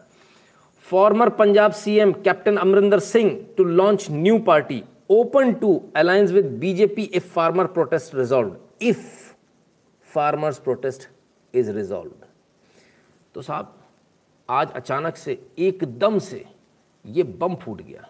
और एकदम से बम इसलिए फूटा क्योंकि रवीन ठकुराल, जो इनके मीडिया सलाहकार हैं, यानी इनका पूरा मीडिया का काम देखते हैं, उन्होंने इस बात को लेकर ट्वीट किया। Hopeful of seat arrangement with BJP for India in 2022 Punjab assembly polls मतलब क्लियर कट इन्होंने बोल दिया बीजेपी के साथ लड़ेंगे। अब ये तो बड़ा कमाल हो गया भाई। कैप्टन साहब की जो अनदेखी की गई थी, देखिए, किसी भी अच्छे कार्यकर्ता की ज़्यादा अनदेखी नहीं करनी चाहिए, बहुत भारी पड़ जाता है, और कांग्रेस से गलती लगातार हो रही है। सब कुछ अच्छा चल रहा था, सब कुछ अच्छा था कैप्टन दोबारा आने की पूरे चांस में थे। पता नहीं किसने समझाया, किसने कान भरे कि कैप्टन नहीं जीत पाएँगे, और इस चक्कर में इनको हटा दिया गया। ये कच्चे कान कभी भी, कोई भी जो टॉप लीडरशिप है, ना रखे। चाहे वो बीजेपी हो, चाहे कांग्रेस हो, बहुत नुकसान होता है। ऐसी ही एक बार नुकसान भाजपा को तब हुआ था, जब भाजपा के पास एक बहुत अच्छा थिंक टैंक हुआ करता जिनका नाम था गोविंदाचार्य। एक बहुत अच्छे थिंक टैंक हुआ था, लेकिन उनसे स्लिप ऑफ़ टंग ये हो गया कि अटल बिहारी हमारा मुखौटा है। बाद में उन्होंने बोला मुकुट है। लेकिन उसके बाद में फिर उनको त्यागपत्र देना पड़ा। फिर उसके बाद वो हाशिए पे चले गए। उन्होंने छोड़ ही दिया लगभग। तो कभी कभी बहुत अच्छे कार्यकर्ता भी आपसे चले जाते हैं। ऐसा मुझे लगता है कि अच्छे कार्यकर्ता तो हो सकता है, भाजपा को ना लगता हो कि वो अच्छे कार्यकर्ता है ना? गुरु जी कल आपके जन्मदिन के अवसर एक नई शुरुआत करते हैं। लाइव का प्रारंभ। नमस्ते सदावत्सले मातृभूमि से करेंगे। आत्मनिर्भर भारत बोलते हैं। प्रयास करेंगे इस चीज़ का, ना? तो कैप्टन साहब, नाव बदल ली कैप्टन साहब ने। अपनी रेजिमेंट बदल ली कैप्टन साहब ने। जल्दी ही अपनी पार्टी लॉन्च करेंगे अमरिंदर सिंह। बीजेपी के साथ गठबंधन को लेकर रखी ये शर्त। अब सबसे बड़ी बात, ज़रा इसको देखें कि इस पूरी न्यूज़ के मायने क्या है। सबसे पहले आप एक चीज़ को समझिए। कैप्टन साहब आ रहे हैं। कैप्टन एक ऐसा चेहरा है जिसे बीजेपी वाले भी कैप्टन के नाम से चुप हो जाते थे। बीजेपी वाले भी कहते थे, कांग्रेस में अगर कोई सही आदमी है तो कैप्टन तो सही है। हम्म? कैप्टन को लेकर लोग चुप हो जाया करते थे। कैप्टन को लेकर एक आम रजामंदी सी बन जाती थी। ये कुछ वैसा ही था जैसा कि अगर विकास की बात आप दिल्ली के अंदर करेंगे कि विकास किसने किया तो आज की तारीख में आदमी बोल देता है, बीजेपी वाले भी बोल देते हैं, शीला दीक्षित ने किया। वो इस दुनिया में नहीं है। लेकिन काम उन्होंने बहुत किया। फ्लाईओवर का सिटी बना दिया। सिटी ऑफ़ फ्लाईओवर्स अगर दिल्ली को बोलें तो गलत नहीं बोलेंगे। लगभग उनका ये था कि रेड लाइट फ्री बनाएँगे हम दिल्ली को। और लगभग लगभग काफ़ी हद तक बना भी दिया, क्योंकि पहले जिन जाम्स में फंसा करते थे, मुझे याद है स्कूटर पे भी इतना समय लगता था कि पूछिए मत, इसके बाद तो कार में भी समय लगना बंद हो गया। तो ये बहुत बड़ा फ़र्क है। अब क्या कैप्टन साहब को इन्होंने निकाला। अच्छे कार्यकर्ता की पखर परख नहीं कर पाए। तो कैप्टन के निकलने से फ़र्क क्या पड़ेगा? सबसे पहला कांग्रेस डूब जाएगी। क्यों डूबेगी उसका कारण समझिए। जो कैप्टन के जो एक छवि है, राष्ट्रवादी छवि है, कैप्टन एक अच्छा आदमी, वो जो छवि है, वो छवि बाहर आ गई कांग्रेस से। अब कांग्रेस के अंदर क्या छवि है? वोट बैंक समझिए पहले। कांग्रेस ने एक नॉन सिख को, नॉन पगधारी को सीएम बनाया तो पगधारियों के वोट कट गए, वो वोट कैप्टन अमरिंदर सिंह के साथ खड़े हो जाएँगे। अब समस्या ये कैप्टन अमरिंदर सिंह बीजेपी से करेंगे। तो कैप्टन अमरिंदर सिंह समझा पाएँगे बात जनता को? समझा पाएँगे, तभी दूसरी पार्टी बनाने की हिम्मत कर रहे हैं, वरना हिम्मत नहीं करते। ठीक है? इसमें सबसे मज़ेदार बात यह है कि जो पगधारी भी जो हैं, जो ऐसा दिखाया जा रहा है कि पूरे सिख जो हैं, वो किसान आंदोलन में वो इसके, ये बात सच नहीं है। सच ये है कि ये सिर्फ़ एक परसेंट लोग हैं, ये सिर्फ़ एक परसेंट लोग हैं जो ऐसे हैं। बाकी के सिख अभी भी वैसे ही हैं जैसे पहले थे, उनमें कोई फ़र्क नहीं आया। कोई फ़र्क नहीं आया। ये सिर्फ़ वो एक परसेंट लोग हैं जिनका गुरुद्वारों पे कब्ज़ा है। तो ये वहाँ से दादागिरी कर रहे हैं, वहाँ से उल्टी सीधी चीज़ें कर रहे हैं। आलम ये हो गया है कि जो सिख है, ओरिजिनल जो सिख है, वो गुरुद्वारों से अब कटने लगे हैं धीरे धीरे यार वहाँ जाएँगे, इस तरह की बात होगी। या जाते तो चुपचाप अपना मत्था टेका और निकल आए। ये स्थिति धीरे धीरे बन रही है। उन्नीस कश्यप जी, धन्यवाद। महेश जी कहते हैं जुग जुग जी धन्यवाद। बहुत बहुत धन्यवाद। महेश जी। तो स्थिति कहाँ कि जो सिख वोटर है वो कांग्रेस को क्यों नहीं देगा? कि नॉन सिख को हमारे सर पर बैठा दिया। सेम कंडीशन बीजेपी की है, हरियाणा में। वो कहता है, जाट को बना दो। बीजेपी ने जाट को नहीं बनाया। बस इसी बात का नुकसान हुआ, बाकी काम में तो कोई कमी नहीं थी। काम में कहीं से कहीं तक कोई कमी नहीं थी। ठीक है ना? फिर भी भी नुकसान हुआ। हुँ? अब कैप्टन साहब अपनी पार्टी बना रहे ये सबसे अच्छा काम किया, क्योंकि बीजेपी में आते तो कैप्टन का नुकसान होता। बीजेपी में नहीं आकर वो सारा वोट कैप्टन साहब ने ले लिया। जो एंटी बीजेपी है, जो बीजेपी को वोट नहीं करना चाहता है, लेकिन कांग्रेस को भी नहीं करना चाहता है तो वो जो आम आदमी पार्टी की तरफ़ जा रहा था या इधर जा रहा था, उधर जा रहा था, उसके पास अब एक ऑप्शन मिल गया कैप्टन साहब। इसके साथ साथ कांग्रेस का वो वोटर जो बीजेपी को फूटी आँख नहीं सुहाता, जो बीजेपी को देखना पसंद नहीं करता है जो सुबह उठते ही गाली देता है बीजेपी को, वो भी कांग्रेस का वोटर कैप्टन साहब के साथ चला जाएगा। दो वोट चले गए कैप्टन साहब के साथ। अब आते हैं दलित वोट बैंक की। कि कैप्टन साहब अपनी जो इमेज बनाएँगे, पक्की बात है, कैप्टन साहब जो इमेज बनाएँगे, वो पगधारी की, सिख की बनाएँगे। मैं सिख हूँ, मैं सच्चा सिख हूँ, मुझे वोट दो। तो दलित नाराज़ हो जाएँगे, दलित चले जाएँगे। दलित तो वैसे भी कांग्रेस को इस बार वोट नहीं देने वाले थे। दलित के वोट बैंक में ऑलरेडी बीजेपी सेंध लगा चुकी है। और जो निहंग के जो एपिसोड हुए अभी जो लेटेस्ट हुआ है, हाथ काट दिया, कर दिया, ये एक ऐसा ट्रिगर पॉइंट है ये एक ऐसा टर्निंग पॉइंट है पूरी राजनीति का, पंजाब की राजनीति का इसको आप देखेंगे और आप याद करेंगे। मैं डे वन से एक ही चीज़ कहता रहा हूँ, जब से किसान आंदोलन शुरू हुआ है। मैं डे वन से ये कहता रहा हूँ, जब से 26 जनवरी वाली घटना हुई है। बीजेपी इस अब तक का पंजाब का सर्वश्रेष्ठ प्रदर्शन करेगी। हो सकता है सीटें आए ना आए, मैं उस समय बोलता था, हो सकता है सीटें आए ना आए, लेकिन वोट शेयर इसका सबसे ज़्यादा होगा। अब आ जाइए दूसरी बात पर। यदि कैप्टन के साथ में गठबंधन होता है तो बीजेपी सीटों को भी न सिर्फ़ तब्दील कर पाएगी। और जितने जो दलित वोट बैंक है, उसमें बीजेपी ने कहीं ना कहीं अच्छी खासी सेंध लगा दी है। अच्छी खासी। अब सवाल ये उठता है कि क्या बीजेपी कैप्टन और बहुजन समाज पार्टी, जिसका ना के बराबर वहाँ पर हिसाब किताब है, लेकिन एक चेहरा है तो क्या मायावती जी भी इसमें उतर जाएँगे और क्या तीन का ट्रायो का गठबंधन होगा? अगर ऐसा होता है वैसे तो उनका ज़्यादा फ़र्क नहीं पड़ेगा, लेकिन एक चेहरे वाला एक फ़र्क पड़ता ना कि यार चेहरा ले आए, लगाने के लिए पोस्टर चाहिए, जैसे ब्रांड एम्बेसडर आप लाते हो। उस प्रकार से एक बिल्कुल स्थिति एकदम विपरीत, एकदम अनोखी बन जाएगी। कांग्रेस के पास ना तो सिख वोट बचेगा, क्योंकि चन्नी को बनाया है। चन्नी को सीएम मानते नहीं हैं सिद्धू। आपसी लड़ाई जो है, उसमें निपटेंगे। दलित वोट देगा नहीं क्योंकि दलित को पता है, हरीश रावत जी ने पहले ही बोल दिया है कि ये तो हम बस चुनाव के लिए लाएँ, इसके बाद सोनिया गांधी डिसाइड करेंगी कि किसको बनाना है सीएम। तो दलित को भी मालूम है, हमको बुद्धू बनाया जा रहा है, दलित वोट बैंक नहीं जाने वाला कांग्रेस के पास।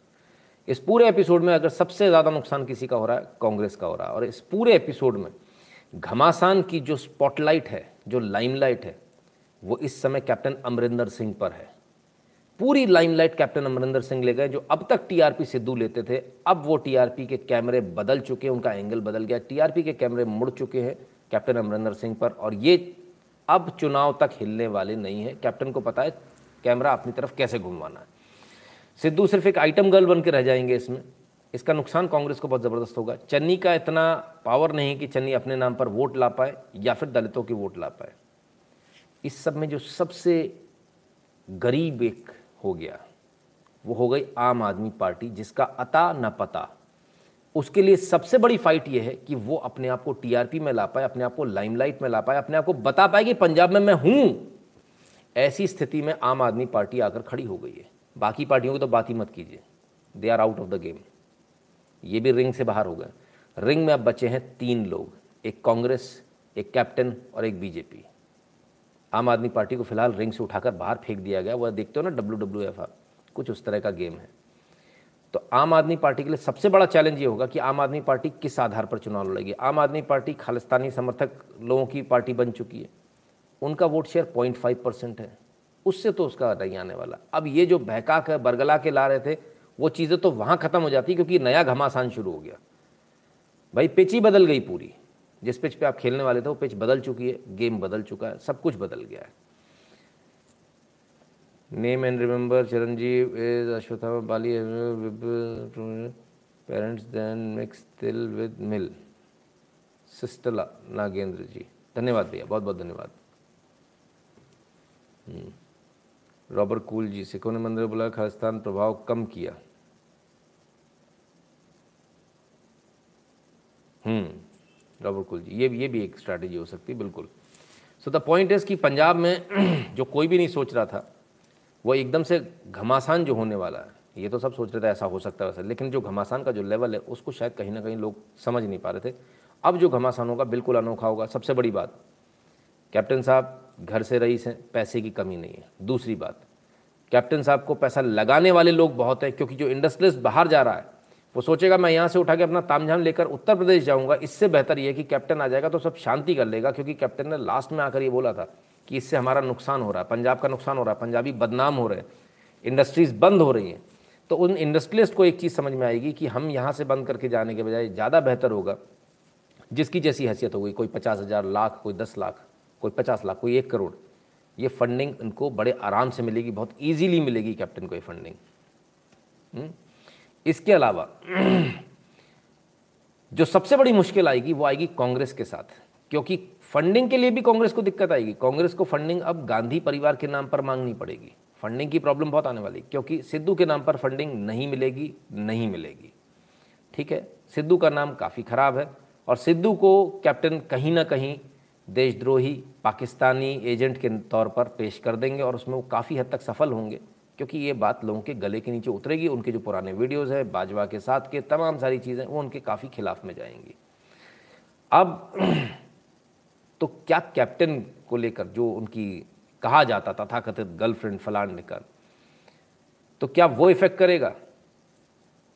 अगर वो इफ़ेक्ट करता तो पिछले चुनाव में भी कर जाता।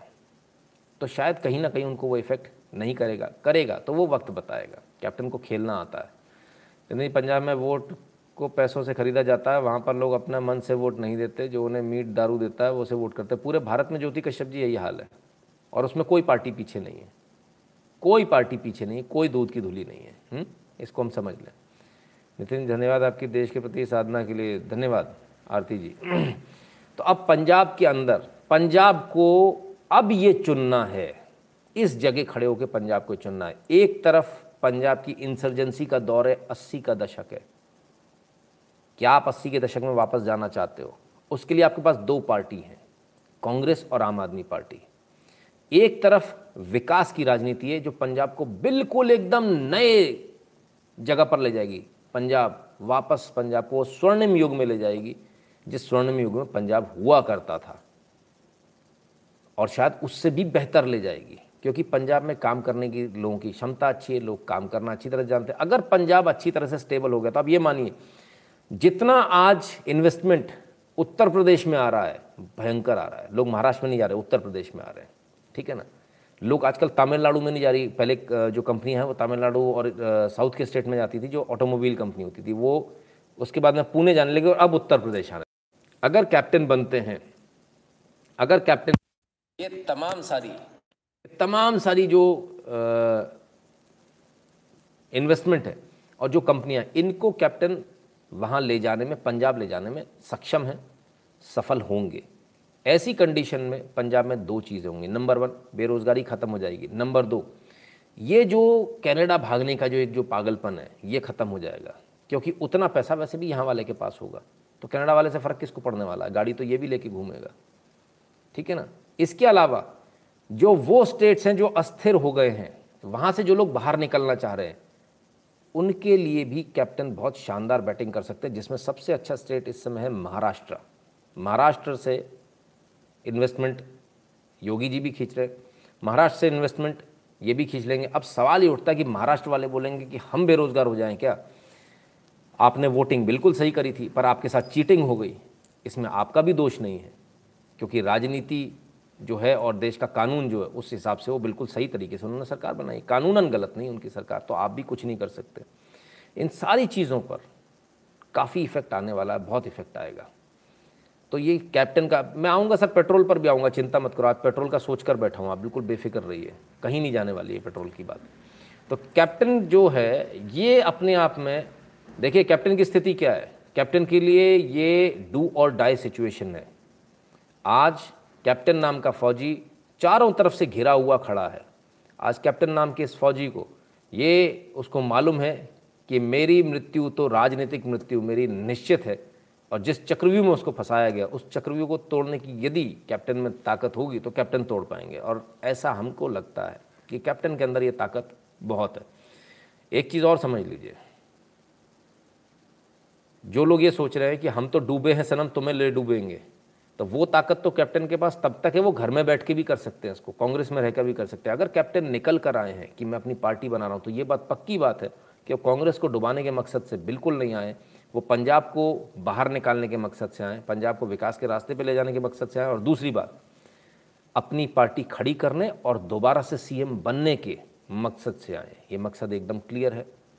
कैप्टन को अगर देखा जाए तो कैप्टन आज आज जो उनके स्टेटमेंट है, उसमें कैप्टन कहीं ना कहीं ये कह रहे शेर अभी बूढ़ा नहीं हुआ है। तो ये गलत फहमी जो पंजाब में कुछ पार्टियों ने पाल ली थी, उनको बड़ा मुश्किल होने वाला है। मैं भगवान श्री बहुत बहुत धन्यवाद डॉक्टर आर के आर के जी, बहुत बहुत धन्यवाद आपका। तो पंजाब की स्थिति बिल्कुल बदल गई। अब आते हैं पेट्रोल की बात पे, जो लोगों ने कुछ पेट्रोल पेट्रोल बीच में एनालिसिस ले लेता हूँ, नहीं तो लोग बोलेंगे पेट्रोल। भाई जिनके पास में पचास पचास लाख की कोई, कभी चंडीगढ़ गया है कोई? एक बार होकर आओ। मेरा एक निवेदन है, होकर आइए। अच्छा कभी अपनी गाड़ी में एलॉय व्हील डलवाए? कहाँ बनते हैं? सारे पंजाब में बनते हैं। मालूम है आपको? शौकीन लोग हैं भाई। जो लोग पहिए में दो चार लाख रुपए डाल देते हैं, उनको पेट्रोल से कोई फ़र्क नहीं पड़ता। ये फ़र्क एक आम इंसान को, हम जैसे आप जैसे लोगों को पड़ता है। पंजाब में पैसा बहुत है, इसमें कोई दो राय नहीं है। पंजाब की जो स्थिति, पंजाब में पैसा है, यही बात का उनको डर है, इसीलिए कैप्टन को वोट मिलेगा कि अगर कुछ गड़बड़ हुई तो हमारा हाल कैसा हो जाएगा, हमारा हाल भी बाकी स्टेट जैसा हो जाएगा। छत्तीसगढ़ जैसा हो जाएगा, राजस्थान जैसा हो जाएगा। तो वो रिस्क मेरे ख्याल से पंजाब का वोटर उठाना नहीं चाहेगा, पंजाब का वोटर चाहेगा। देखिए, आप एक चीज़ समझ लीजिए, जितने सिख हैं, उनमें से 98 99 परसेंट जो सिख हैं, वो नहीं चाहते खालिस्तान अलग हो। निषाद पटेल जी, धन्यवाद। वो नहीं चाहते खालिस्तान, क्योंकि उनको, उनमें दिमाग है। वो कहते हैं, जी, हर जगह जाने को हमारे को वीज़ा लगेगा। नांदेड़ जाना है, पोंटा साहब जाना है, किधर जाना किधर इतनी सारी जो जगह तमाम सारी जगह बोले, हमें तो हर जगह का वीज़ा लगेगा। बोले, ऐसे कौन? तो कोई भी इसको नहीं चाहता है। सर, क्या अकाली और कांग्रेस का ग्रुप बनेगा? देखिए, कांग्रेस के काफ़ी सारे लोग टूट कर आएँगे कैप्टन के पास में। अब अकाली और कांग्रेस का टाइप होता है। अकाली तो वैसे ही ख़त्म है। और अगर अकालियों के साथ इन्होंने टाइप कर लिया तो इनकी डबल लंका लगेगी, क्योंकि ये जितनी भी चीज़ है ना, आप जो देख रहे हो किसान आंदोलन है, फलाना है, ढिकाना है, ये सभी चीज़ें बहुत बुरी तरह से बैकफायर करेंगी, इसलिए बैकफायर करेंगी बिकॉज़ संसद के वो स्टेटमेंट और इन्होंने जो स्टेटमेंट अखबारों में दिए, वो अखबारों में के स्टेटमेंट की कटिंग्स निकाल कर उसकी होर्डिंग बना बना कर लगाई जाएगी घर घर पर्चे फेंके जाएँगे। तो अकाली तो बहुत बुरी तरह, अकालियों ने एक्चुअली गलती कर ली। अकाली दल को बीजेपी के साथ खड़े रहना चाहिए था, पर वो, उन्हें लगा कि उन्हें नुकसान है। अकाली दल तो is almost on the verge of getting finished और ये अच्छा ही है पंजाब की राजनीति के लिए। ये बेहतर ही होगा। तो कांग्रेस, अकाली, आम आदमी पार्टी एक तरफ़ हो गए। कैप्टन अमरिंदर सिंह और बीजेपी एक तरफ़ हो गए। सबका अपना अपना वोट बैंक है। कैप्टन कितनी सेंध लगा पाएँगे इस पर डिपेंड करता है। बीजेपी दलित वोट बैंक में सेंध लगा चुकी है। इसको आप समझ लीजिए। ठीक है ना? इसलिए बीजेपी अगर ये नहीं भी आते तभी भी बीजेपी का अब तक का सर्वश्रेष्ठ प्रदर्शन आपको पंजाब में देखने को मिलता। कैप्टन आ गए हैं। इससे डेफिनेटली बहुत बड़ा बहुत बड़ा एक आ, जो है लिफ्ट मिलेगा। हम्म? ठीक है ना? तो ये एक बहुत बड़ा फ़र्क आने वाला है। पहले यूपी बचा लो। वासिम जी, आप बिल्कुल टेंशन ना लें। यूपी बचा हुआ है। आप एकदम टेंशन ना लें। हम्म?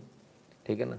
जो पार्टी बंगाल में तीन से सतहत्तर पर पहुँच जाती है, आप अंदाज़ा लगा लीजिए उसके स्केल क्या है। हम्म? तो कैप्टन की कई सारी छवियाँ इसमें काम करेंगी। कैप्टन फौजी हैं, कैप्टन है, देशभक्त है बीजेपी ने कभी उनको गाली देने की हिम्मत नहीं करी है। अब छोड़ दिया तो कांग्रेस गाली देगी। यही कांग्रेस अपनी कब्र खोद लेगी।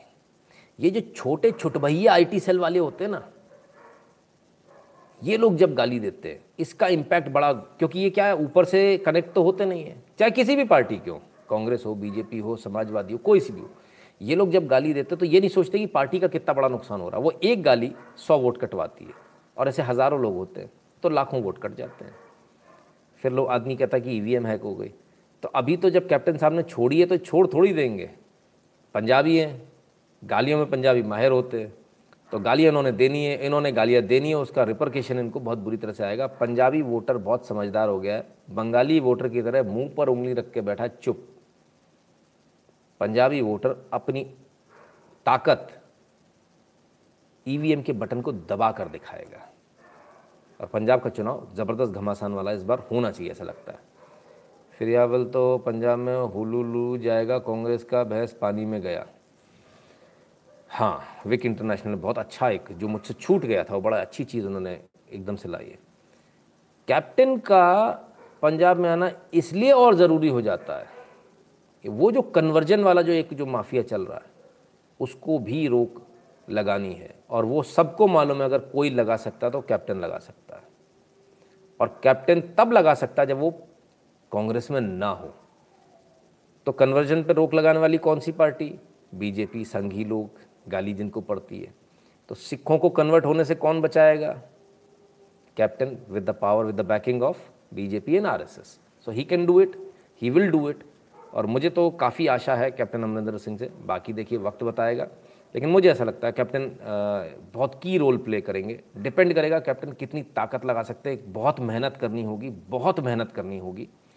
कैप्टन साहब को मैं समझता हूँ शायद दो घंटे भी सोने को नहीं मिलेगा आने वाले चुनाव तक, क्योंकि नया कार्डर खड़ा करना ज़िले ज़िले में गाँव गाँव में एक एक बूथ पर अपना कैडर खड़ा करना, ये हँसी खेल नहीं होता, बहुत मेहनत का काम है। दूसरी बात टाई अप करेंगे बीजेपी को भी फ़ायदा होगा, इनको भी फ़ायदा होगा। अब तीसरी बात पर। BJP need to be more careful now game अब हाथ में है। हम्म। अब आते हैं तीसरी बात पर। जो चीज़ कैप्टन को बैकफायर करने की संभावना है, कौन सी? किसान आंदोलन। किसान आंदोलन पर क्या कैप्टन इस बुलेट को बाइट करेंगे? क्या किसान आंदोलन पर कुछ कहेंगे? या फिर वो साइड से निकल जाएँगे कि किसान आंदोलन को हम देखेंगे क्या करना है? समझदारी इसमें कि ये बोलें कि अभी डेढ़ साल, दो साल के लिए सस्पेंडेड है, क्योंकि किसान आंदोलन पे एक बात तो पक्की है। बीजेपी भी पीछे नहीं आएगी, क्योंकि एक स्टेट के लिए बीजेपी पूरे देश को पीछे नहीं ले जाएगी। इसमें किसानों का फ़ायदा होने वाला है। तो कैप्टन अगर अपने सुर बदलेंगे और ये बताएँगे किसानों को इससे फ़ायदा होने वाला है तो लोग कहेंगे, आज पार्टी बदल ली, इसलिए ऐसा हो रहा है। तो सही स्ट्रैटेजी क्या है? तो सही स्ट्रैटेजी मेरे ख्याल से ये कि तेल देखें तेल की धार देखें। फ़िलहाल चुप रहें, देख लें पब्लिक का सेंटीमेंट क्या और पब्लिक के सेंटीमेंट के साथ में फिर उसमें जुड़ें, क्योंकि अब जो सेंटीमेंट हमने आपको उस दिन उस उन बहन का दिखाया था, जो खड़ी होकर गाँव में लड़ दी। जैसे बोला तुम्हारा बॉयकॉट करेंगे। बोले जी ऐसे बॉयकॉट से परवाह नहीं है। निकल लो पतली गली से। तो ये जो सेंटिमेंट जो बदल रहा है बीजेपी के लिए एक्चुअली ये सब क्या हुआ? वो जो कपड़े फाड़े बीजेपी नेताओं के वो जो बीजेपी नेताओं को धक्के दिए वो जो उनकी गाड़ियाँ तोड़ी वो जो उन पर हमले किए बेसिकली हुआ क्या? इससे रिवर्स इफ़ेक्ट आ गया। हुँ? हम्म? बोल बोल कर सारी स्कीम बता दो सबको। हाँ ये बात भी सही है सिंचन। बोल बोल के सबको स्कीम बता दो। तो फ़िलहाल बीजेपी के जो आ, लोग हैं भाई आपके हाथ में तो सर भारतीय सेना ने गोल्ड मैं आ रहा हूँ सर, उसी पर आ रहा हूँ, अमित जी, उसी उसी न्यूज़ पर आ रहा हूँ। इसके बाद शायद वही न्यूज़ है। हम्म? जय श्री राम इन्फो इंडिया भी आपको भी। तो ये चीज़ें अब आपको देखने को मिलेंगी। पंजाब में बदलाव आएगा। नशा पंजाब में अगर बंद करना है बॉर्डर को यदि सिक्योर करना है तो एक ही ऑप्शन है। पंजाब को यदि इंसर्जेंसी से बचाना तो एक ही ऑप्शन है। और वो है कैप्टन अमरिंदर सिंह।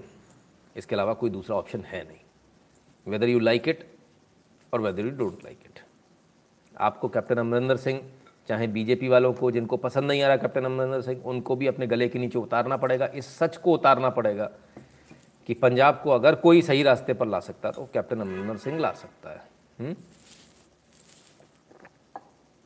हमारे पुराने कई वीडियो में आपने देखा होगा, हमने कई बार कहा था कि नहीं कैप्टन तो ठीक आदमी है। कांग्रेस में एक ही सही आदमी दिखता है इस समय। Ramanathan ji why do I feel that some kind of terror will happen in Punjab after captain will start his campaign right before elections Munish ji यदि ऐसा हुआ तो फिर ये जो इलेक्शन है, फिर वो राष्ट्रपति शासन में हो जाएँगे, क्योंकि गवर्नमेंट सेंटर जो है, इसमें किसी प्रकार का रिस्क लेगा नहीं। और हो सकता है कि इंसर्जेंसी हो, नहीं, राष्ट्रपति शासन sorry I I beg to differ राष्ट्रपति शासन नहीं लगाएँगे। कैप्टन को सुरक्षा दे देंगे, जो नेता उनको सुरक्षा दे देंगे, बाकी राष्ट्रपति शासन नहीं लगाएँगे, क्योंकि जितना ही उपद्रव करेंगे, पब्लिक उतना ही ज़्यादा बीजेपी और कैप्टन को वोट देगी। ये पक्की बात। और ये उपद्रव से मानेंगे नहीं, ये पक्की बात है। इसको भी आप लिख लो। ये नहीं मानने वाले। ये बम बंदूक, गोली, तलवार, ये चलेगा ही चलेगा।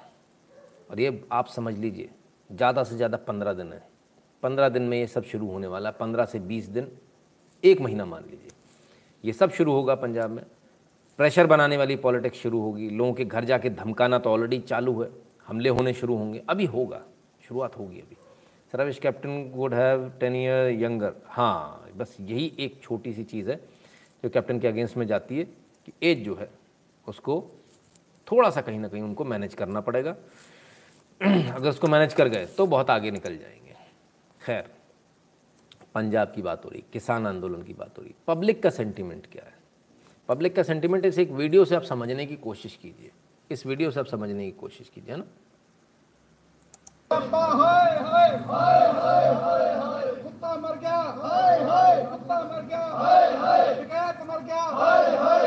कुत्ता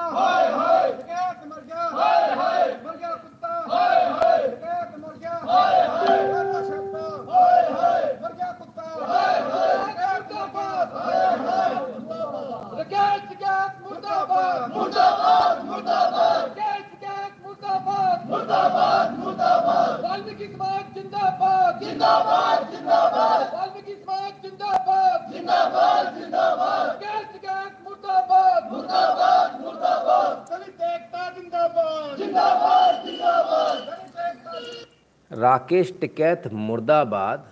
दलित एकता जिंदाबाद। अभी जो मैं आपसे कह रहा था कि बीजेपी ने सेंध लगा दिए इन वोटों में। एक जो गलती, एक दलित की हत्या जो इन्होंने कर दी, वो एक ट्रिगर पॉइंट हो गया इस चुनाव का। अगर इसका भी फ़ायदा एक राजनीतिक दल बीजेपी नहीं उठा पाती है तो फिर इससे ज़्यादा शर्मनाक बात हो नहीं सकती और मैं नहीं समझता कि बीजेपी में अमित शाह जैसे इतने बड़े चाणक्य के होते हुए, इतने सारे कद्दावर नेताओं के होते हुए बीजेपी इसका फ़ायदा नहीं उठाएगी डेफिनेटली उठाएगी। बहुत सारे लोग बोलेंगे कि कैसी बात कर रहे हैं, किसी की हत्या के ऊपर बात कर रहे हैं। राजनीति बहुत श्रूड होती है। राजनीति वोट के गेम से चलती है। और वोट का गेम फ़िलहाल ये बोलता है कि पूरा जो राजनीतिक माहौल है, वो इनके खिलाफ है, वो एकदम क्लियर है। अगर आप किसी दलित की हत्या करोगे और आप ये सोचोगे कि दलितों के वोट आपको मिल जाएँगे तो आप बहुत बड़ी गलतफहमी में हो। मैं नहीं समझता कोई इतना भी बेवकूफ़ होगा कि अपनी मौत के वारंट पे साइन करेगा। कोई दलित इनको वोट नहीं देने वाला है। उज्जैन एम में ईद में आज कुछ न्यूज़ है, मुस्लिम दंगा। नागेश जी आ रहा हूँ, उस पर भी आ रहा हूँ, सभी चीज़ों पर आऊँगा। ठीक है ना? तो ये आज के भारत की तस्वीर है, जहाँ गालियाँ पड़ रही हैं। तो क्या इसमें सिख इसमें साथ में है क्या? देख ले भाई, क्या चल रहा है? क्या कहते हैं लोग? गुरु ग्रंथ साहब की बेअदबी करने वालों को सजा देने के लिए अभी कानून ज़िंदा है। जो निहंग सिंधु बॉर्डर पे बड़े फकर से गर्व से प्रेस कॉन्फ्रेंस कर रहा है और प्रेस वाले उसकी बाइट दिखा रहे हैं। क्या वो ऐसे लोग डिजर्व करते हैं प्रेस कॉन्फ्रेंस ये निहंग सिंह उस दिन कहा था? जिस दिन श्रीनगर के अंदर सिख समुदाय से थी, हमारी बहन थी, हमारी बेटी थी, उसका मौत के घाट उतार दिया। कौन है ये लोग जो भिंडरा वाले के स्टिकर गाड़ियों पर लगाकर घूम रहे हैं? मैं पहले भी 2008 में जब भिंडरा वाला का साहित्य पंजाब में बिक रहा था, मैं उस वक्त भी हाईकोर्ट में गया। संविधान खतरे में है। गुंडों का राज नहीं है तालिबानियों का राज नहीं चलेगा। सिंगू बॉर्डर तो साहब तालिबानियों का गुंडों का राज नहीं चलेगा। ये आवाज़ तो उठनी शुरू हो गई है। अब इसको तो आप रोक नहीं सकते। निहंगों के ऊपर सवाल उठने शुरू हो गए और जमकर उठने शुरू हो गए। लोग लिटरली ये कह रहे हैं मेरे पास जो ग्राउंड रिपोर्ट है उसकी मैं आपसे बात करता हूँ कि मुझे वहीं के लोगों ने बताया। मैंने कहा क्या पोजीशन है? बोले जी ये हालत ये है कि लोग बोलते हैं पगड़ी की इज्जत तार तार कर दी पगड़ी की इज्जत इन लोगों ने मिट्टी में मिला दी सिर्फ झुकाकर चलना पड़ता है इन लोगों के कारण तो लोग परेशान हैं अब जब लोग परेशान हैं तो ये तो बिना पगड़ी वाले थे पगड़ी वाले से दिखाऊं हम्म इनकी भी सुने कुछ कह रहे हैं ਕਿ ਉਸ ਕੁਦਰਤ ਦੇ ਵਿੱਚ ਬਣੇ ਹੋਏ ਮੁਲਕਾਂ ਦੇ ਵਿੱਚ ਬਣਿਆ ਹੋਇਆ ਕਾਨੂੰਨ। ਅਗਰ ਕੋਈ ਉਹਨਾਂ ਨੂੰ ਤੋੜਨ ਦੀ ਕੋਸ਼ਿਸ਼ ਕਰੂਗਾ ਉਸ ਕਾਨੂੰਨ ਨੂੰ, ਤੇ ਅਸੀਂ ਕੜੇ ਸ਼ਬਦਾਂ ਦੇ ਵਿੱਚ ਨਿੰਦਿਆ ਕਰਾਂਗੇ ਔਰ ਜਿਹੜਾ ਗਰੀਬ ਤੇ ਜ਼ੁਲਮ ਕਰੂਗਾ, ਅਸੀਂ ਨਹੀਂ ਬਖਸ਼ਾਂਗੇ। ਯਾਦ ਕਰਿਓ, ਜੋ ਵੀ ਹੋਇਆ, ਬਹੁਤ ਮੰਗ ਮੰਗ ਪਾਤਾ ਕਹਿੰਦਾ ਮਤਲਬ, ਐਡੀ ਭੱਦਾ ਹੋਇਆ ਕਿ ਸਾਡੇ ਯਕੀਨ ਕਰਿਓ, ਇਹਨਾਂ ਲੋਕਾਂ ਨੇ ਅਗਰ ਸਾਧ ਸੰਗਤ ਜੀ ਮੈਂ ਤੈਨੂੰ ਇੱਕ ਸੈਂਪਲ ਜਿਹਾ ਸਵਾਲ ਦੱਸਦਾ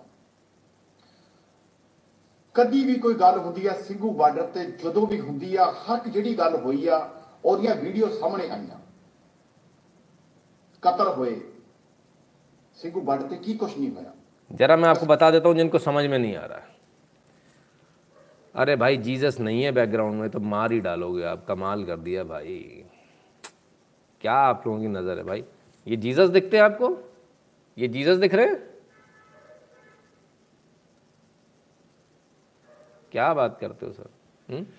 तो पहले ज़रा सुन लीजिए, समझ लीजिए। कहते हैं कि जो कुछ हुआ, बड़ा शर्मनाक हुआ, हम इसकी निंदा करते हैं। सिंगू बॉर्डर पे जो कुछ भी हो रहा था, जो कुछ भी हो रहा था, रामदास लिख दिया किसी ने, हद हो गई। हाँ रविदास जी हैं, बिल्कुल सही। तो जो कुछ भी सिंगू बॉर्डर पे हुआ, उसकी एक एक चीज़ की वीडियो आई, लेकिन इसकी नहीं आई। क्यों? खुद ही सरदार जी बता रहे हैं सुनिए ਧਰਨਾ ਜਦੋਂ ਧਰਨਾ ਲਗਾਇਆ ਸਾਹਿਬ ਤੋਂ ਉੱਤੇ ਹੋ ਗਿਆ ਠੀਕ ਹੈ ਉਦੋਂ ਜਿਹੜਾ ਕਿਸਾ ਧਰਨਾ ਲੱਗਾ ਹੋਇਆ ਜਿੰਨੀਆਂ ਵੀ ਵੀਡੀਓ ਵਾਇਰਲ ਹੋਈਆਂ ਉਹਨਾਂ ਦੇ ਸਾਹਮਣੇ ਇਸ ਕਰਕੇ ਆਈਆਂ ਕੋਈ ਵੀ ਜੁਰਮ ਹੋਇਆ ਉੱਥੇ ਉਹ ਸਾਹਮਣੇ ਆਇਆ ਵੀਡੀਓ ਦੇ ਤੌਰ ਔਰ ਅੱਜ ਤੱਕ ਸਾਧ ਸੰਗਤ ਜੀ ਇਹਨਾਂ ਬੰਦਿਆਂ ਦੇ ਕੋਲ ਜਿਨ੍ਹਾਂ ਬੰਦਿਆਂ ਨੇ ਕਤਲ ਕੀਤਾ ਉਸ ਗਰੀਬ ਦਾ ਇਹਨਾਂ ਬੰਦਿਆਂ ਦੇ ਕੋਲ ਅਗਰ ਵੀਡੀਓ ਹੁੰਦੀ ਇਹਨਾਂ ਲੋਕਾਂ ਨੇ ਪਹਿਲਾਂ ਉਹ ਵਾਇਰਲ ਕਰਨੀ ਸੀ ਠੀਕ ਹੈ? ਜੇ ਇਹਨਾਂ ਬੰਦਿਆਂ ਨੇ ਵਾਇਰਲ ਨਹੀਂ ਵੀਡੀਓ ਕੀਤੀ, ਇਹਦਾ ਮਤਲਬ ਇਹਨਾਂ ਨੇ ਉਸ ਗਰੀਬ ਨੂੰ ਉਸ ਗਰੀਬ ਤੇ ਧੱਕਾ ਕਰਕੇ ਉਹ ਸਿਰਫ ਕੀ? ਕਿਉਂਕਿ ਉਹ ਜਿਨ੍ਹਾਂ ਨੂੰ ਗੁਰੂ ਗੋਬਿੰਦ ਸਿੰਘ ਜੀ ਆਪਣੇ ਸੀਨੇ ਨਾਲ ਰਾਖ ਰੱਖਦਾ ਸੀ, ਇਨ ਗਰੀਬ ਸਿੱਖਣ ਕੋ ਦੋ ਪਾਤਸ਼ਾਹੀ, ਉਹਨਾਂ ਗਰੀਬਾਂ ਨੂੰ ਇਹਨਾਂ ਲੋਕਾਂ ਨੇ, ਪੱਗਾਂ ਵਾਲਿਆਂ ਨੇ ਬੇੜਾ ਆਪਣੇ ਆਪ ਨੂੰ ਸਿੱਖ ਸਮਝਣ ਵਾਲਿਆਂ ਨੇ ਗਰੀਬ ਦਾ ਕਤਲ ਕਰ ਦਿੱਤਾ। तो साहब कहते हैं, जिनको गुरुओं ने, जिन गरीबों को, जिन मजलूमों को, गुरुओं ने गले से लगाया, उनको, इनको, इन इन लोगों ने कत्ल कर दिया। तो ये आवाज़ आपको एकदम क्लियर दिख रही है। एकदम बाहर आती हुई दिख रही है। पंजाब की आवाज़ ये असल आवाज़ है जो दबी हुई है, जो आपको नहीं दिखेगी। वीडियो काफ़ी लंबा है। हम ये वीडियो आपको अलग से शेयर कर देंगे ताकि आप लोग देखो। पंजाबी बहुत इजीली समझ में आएगी। ऐसा कुछ नहीं कि समझ में नहीं आएगा। रवि राजू जी, धन्यवाद। अभिनव बंसल जी, धन्यवाद। कैसे बनते हैं? आप जैसे जर्नलिस्ट कैसे बनते हैं? पता नहीं सर, मुझे तो नहीं मालूम। मैं तो खुद डायरेक्टली ऐसे ही बन गया, है ना? आप लोगों ने पसंद किया तो बना दिया मुझे जर्नलिस्ट। ये तो इस देश की खास खासियत है। तो अब क्या हो रहा है? क्या इतने पर काम बन रहा है या इससे भी ज़्यादा कुछ हो रहा है? इससे भी ज़्यादा कुछ हो रहा है। आपस में ही तलवारें खिंच गई हैं। भयंकर तलवारें खिंच गई हैं। किसके किसके? किसान आंदोलन में। निहंगों के। और राकेश टिकैत, यानी किसान आंदोलन के बीच। सुनिए जरा। सिंगू बॉर्डर पर लग्गी सिंह की हत्या के बाद अब किसानों में आपसी मतभेद शुरू हो गया है। संयुक्त किसान मोर्चा और निहंग सिख अब आमने सामने है। विवाद बड़ा हो गया है और अब इस बात पर बहस हो रही है कि किसान आंदोलन को कौन चला रहा है। लखबीर सिंह की हत्या के बाद धरने पर बैठे किसानों का एक गुट चाहता है कि निहंग सिख वापस चले जाए। निहंग सिखों का कहना है कि भारतीय किसान संघ कौन होता है? सिंघु बॉर्डर से हटाने वाला। किसान मोर्चा के साथ साथ राकेश टिकैत ने भी कहा है कि निहंग सिखों की फ़िलहाल आंदोलन में कोई ज़रूरत नहीं है जबकि निहंग सिखों का कहना है कि जो सुप्रीम कोर्ट के आदेश को नहीं मानते वो हमें कानून न समझाएँ। धन्यवाद साहब। एक बार। के जो नियंग फौज है, इसकी अभी ज़रूरत नहीं है। और जब इनको ज़रूरत होगी तो इनको बुला लेंगे। कि जो नियंग फौज है, इसकी अभी ज़रूरत नहीं है। और जब इनको ज़रूरत होगी तो इनको बुला लेंगे। कि जो नियंग फौज है, इसकी अभी ज़रूरत नहीं है। और जब इनको ज़रूरत होगी तो इनको बुला लेंगे। लेकिन कुछ लोग रह गए यहाँ पे, और उनका रहा क्योंकि वे भी उसी दिन से शामिल है। और ये जो घटना हुई है, ये एक धार्मिक घटना है। इसका किसानी आंदोलन से संबंध नहीं। और किसानों ने भी यही कहा कि इसका, और ये जो घटना हुई है, ये एक धार्मिक घटना है। इसका किसानी आंदोलन से संबंध नहीं। और और ये जो घटना हुई है, ये एक धार्मिक घटना है। इसका किसानी आंदोलन से संबंध नहीं। और किसानों ने भी यही कहा कि इसका किसान इशू नहीं था ये ये एक धार्मिक इशू था। तो उनसे बातचीत कर रहे हैं और बातचीत ये है कि उनकी अभी ज़रूरत नहीं है। यहाँ पे कभी ज़रूरत होगी तो फिर उनको बुलवा ली जाएगा। ये पूछना तो साहब अभी ज़रूरत नहीं है गेट आउट बाहर निकलो। राकेश टिकैत जी ने एकदम क्लियर कट दो टूक कह दिया। अभी आपकी ज़रूरत नहीं है, चलो बाहर निकलो। वापस निकलो यहाँ से। किसने बुलाया तुमको? जो आए थे पहले दिन से वो इक्का दुक्का रुक जाएँगे, बाकी चलो भगो। हमारे सिर पे आफत हो तुम। हमारे लिए बवाल हो। हमसे जवाब, फंस गए राकेश टिकैत जी, जवाब नहीं दे पा रहे। फिर कहते हैं दूसरी बात। इसका किसान आंदोलन से कोई लेना देना नहीं है। बिल्कुल सही। ये कत्ल धार्मिक कत्ल है। मतलब इनका ये कहना है, ये जो कत्ल हुआ है, ये जो हत्या हुई है, इसका किसान आंदोलन से कोई लेना देना नहीं है। ये तो निहंगों ने, ये तो सिखों ने धार्मिक कत्ल कर दिया। वाह अरे वाह, कमाल है टिकैत साहब। गजब टिकैत साहब। टिकैत साहब के अंदर का जाट जाग गया आज लगता है। आज टिकैत साहब ने सोच लिया कि स्कोर सेटल कर ले। तो एक बार में सारे निहंगों को, सारे सिखों को बदनाम कर दिया आपने एक झटके के अंदर कि धर्म के लिए काट देते हैं। ये हुआ क्यों? ये हुआ तो इसलिए ना, क्योंकि वो टेंट वहाँ लगा हुआ था, क्योंकि गुरु ग्रंथ साहिब वहाँ ला के रखे गए थे। इसलिए हुआ ना ना ये आप टेंट लगाते, ना वो रखते। है तो आप ही की वजह से, और आप कहते हो कि ये हमारा कोई मतलब नहीं, धार्मिक धार्मिक मतलब मसला है। और अब आप यहाँ से जाइए, ज़रूरत होगी तो फिर बुला लेंगे। अरे गजब। वाह साहब, वाह।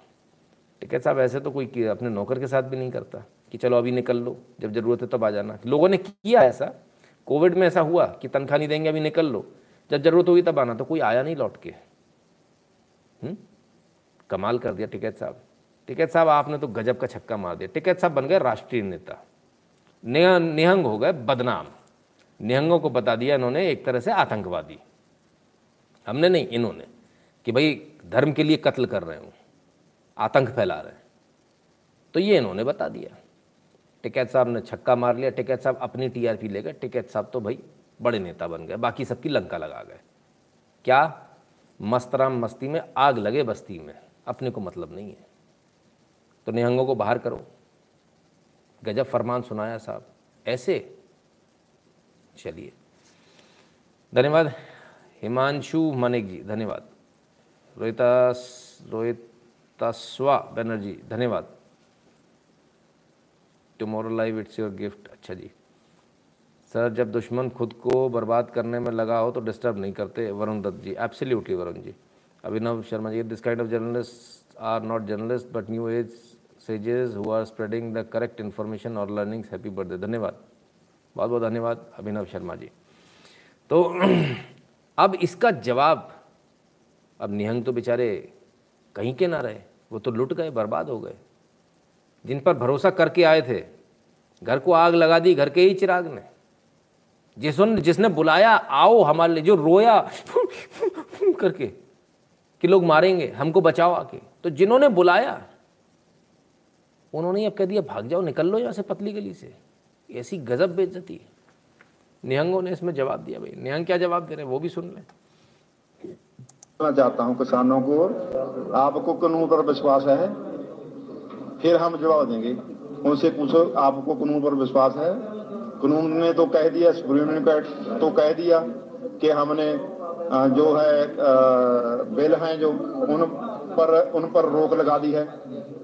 क्यों बैठे हुए घरों को जाओ। उनसे पूछो, आपको कानून पर विश्वास है? कानून ने तो कह दिया, सुप्रीम कोर्ट तो कह दिया कि हमने जो है बिल हैं जो, उन पर उन पर रोक लगा दी है। क्यों बैठे हुए घरों को जाओ। अगर जे कानून को मारते हैं, फिर हमको क्यों बिठाया है? जहाँ किसानों को क्यों बैठा रखा है?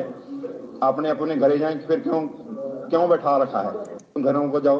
अगर जे कानून को मारते हैं, फिर हमको क्यों बिठाया है? जहाँ किसानों को क्यों बिठा रखा है? अपने अपने घरे जाए, फिर क्यों क्यों बैठा रखा है? ये अगर इनको कानून पर विश्वास है, भाई उनसे पूछो, उनसे जवाब लो, बाद में हम दे देंगे। तो साहब, किसानों पर यदि इनको विश्वास है, यदि कानून पर विश्वास है तो किसानों को क्यों बैठा रखा है? अपने अपने घर जाओ, बात तो सही है, क्यों बैठा रखा है? कुल मिलाकर ये स्थिति है फ़िलहाल किसान आंदोलन की और निहंगों की और किसान जो महापंचायत है, किसान यूनियन है, उन सब की फ़िलहाल की ये हालत है। ठीक है ना? तो अब आते हैं दूसरी बात पर।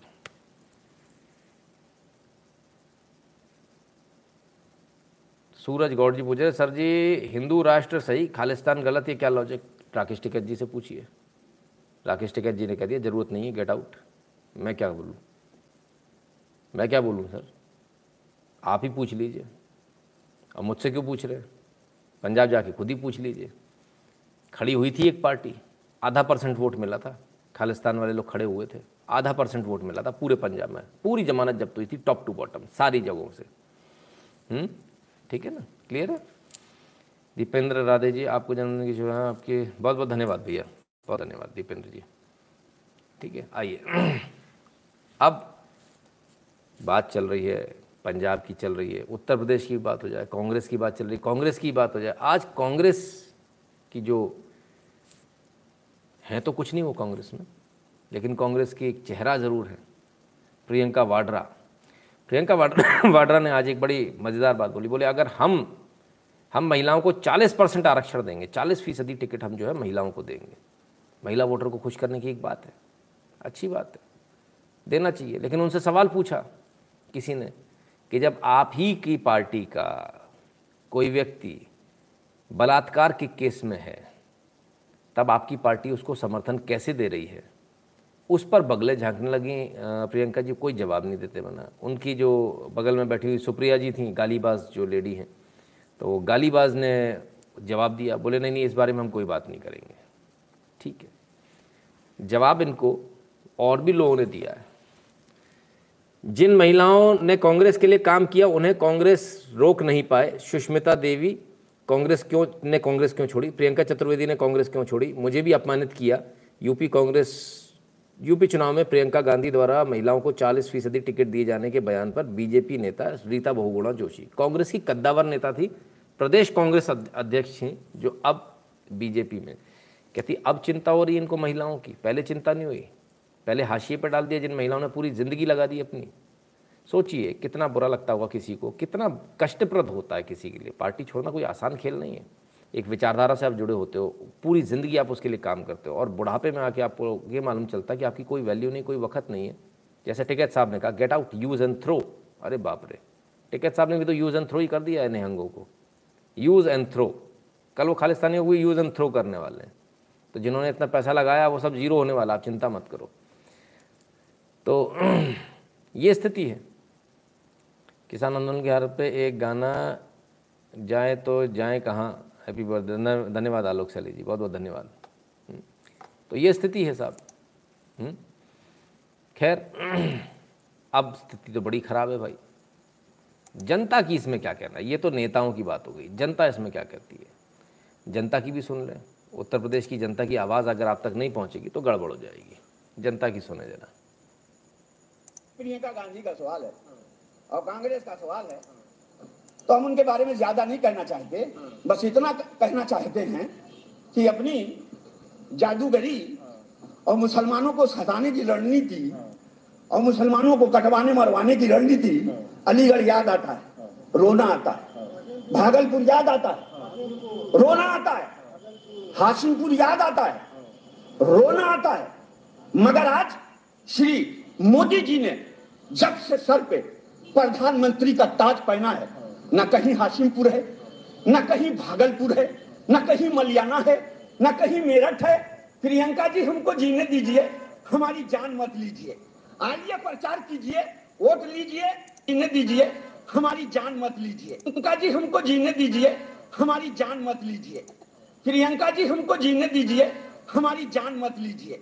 आइए प्रचार कीजिए वोट लीजिए, मगर वोट कटवा बनकर भाजपा की सरकार को बनने से मत रोकिए। कि श्री योगी जी महाराज ने न्याय का राज स्थापित किया है। न्याय का राज स्थापित किया है। किसी के साथ अन्याय नहीं किया।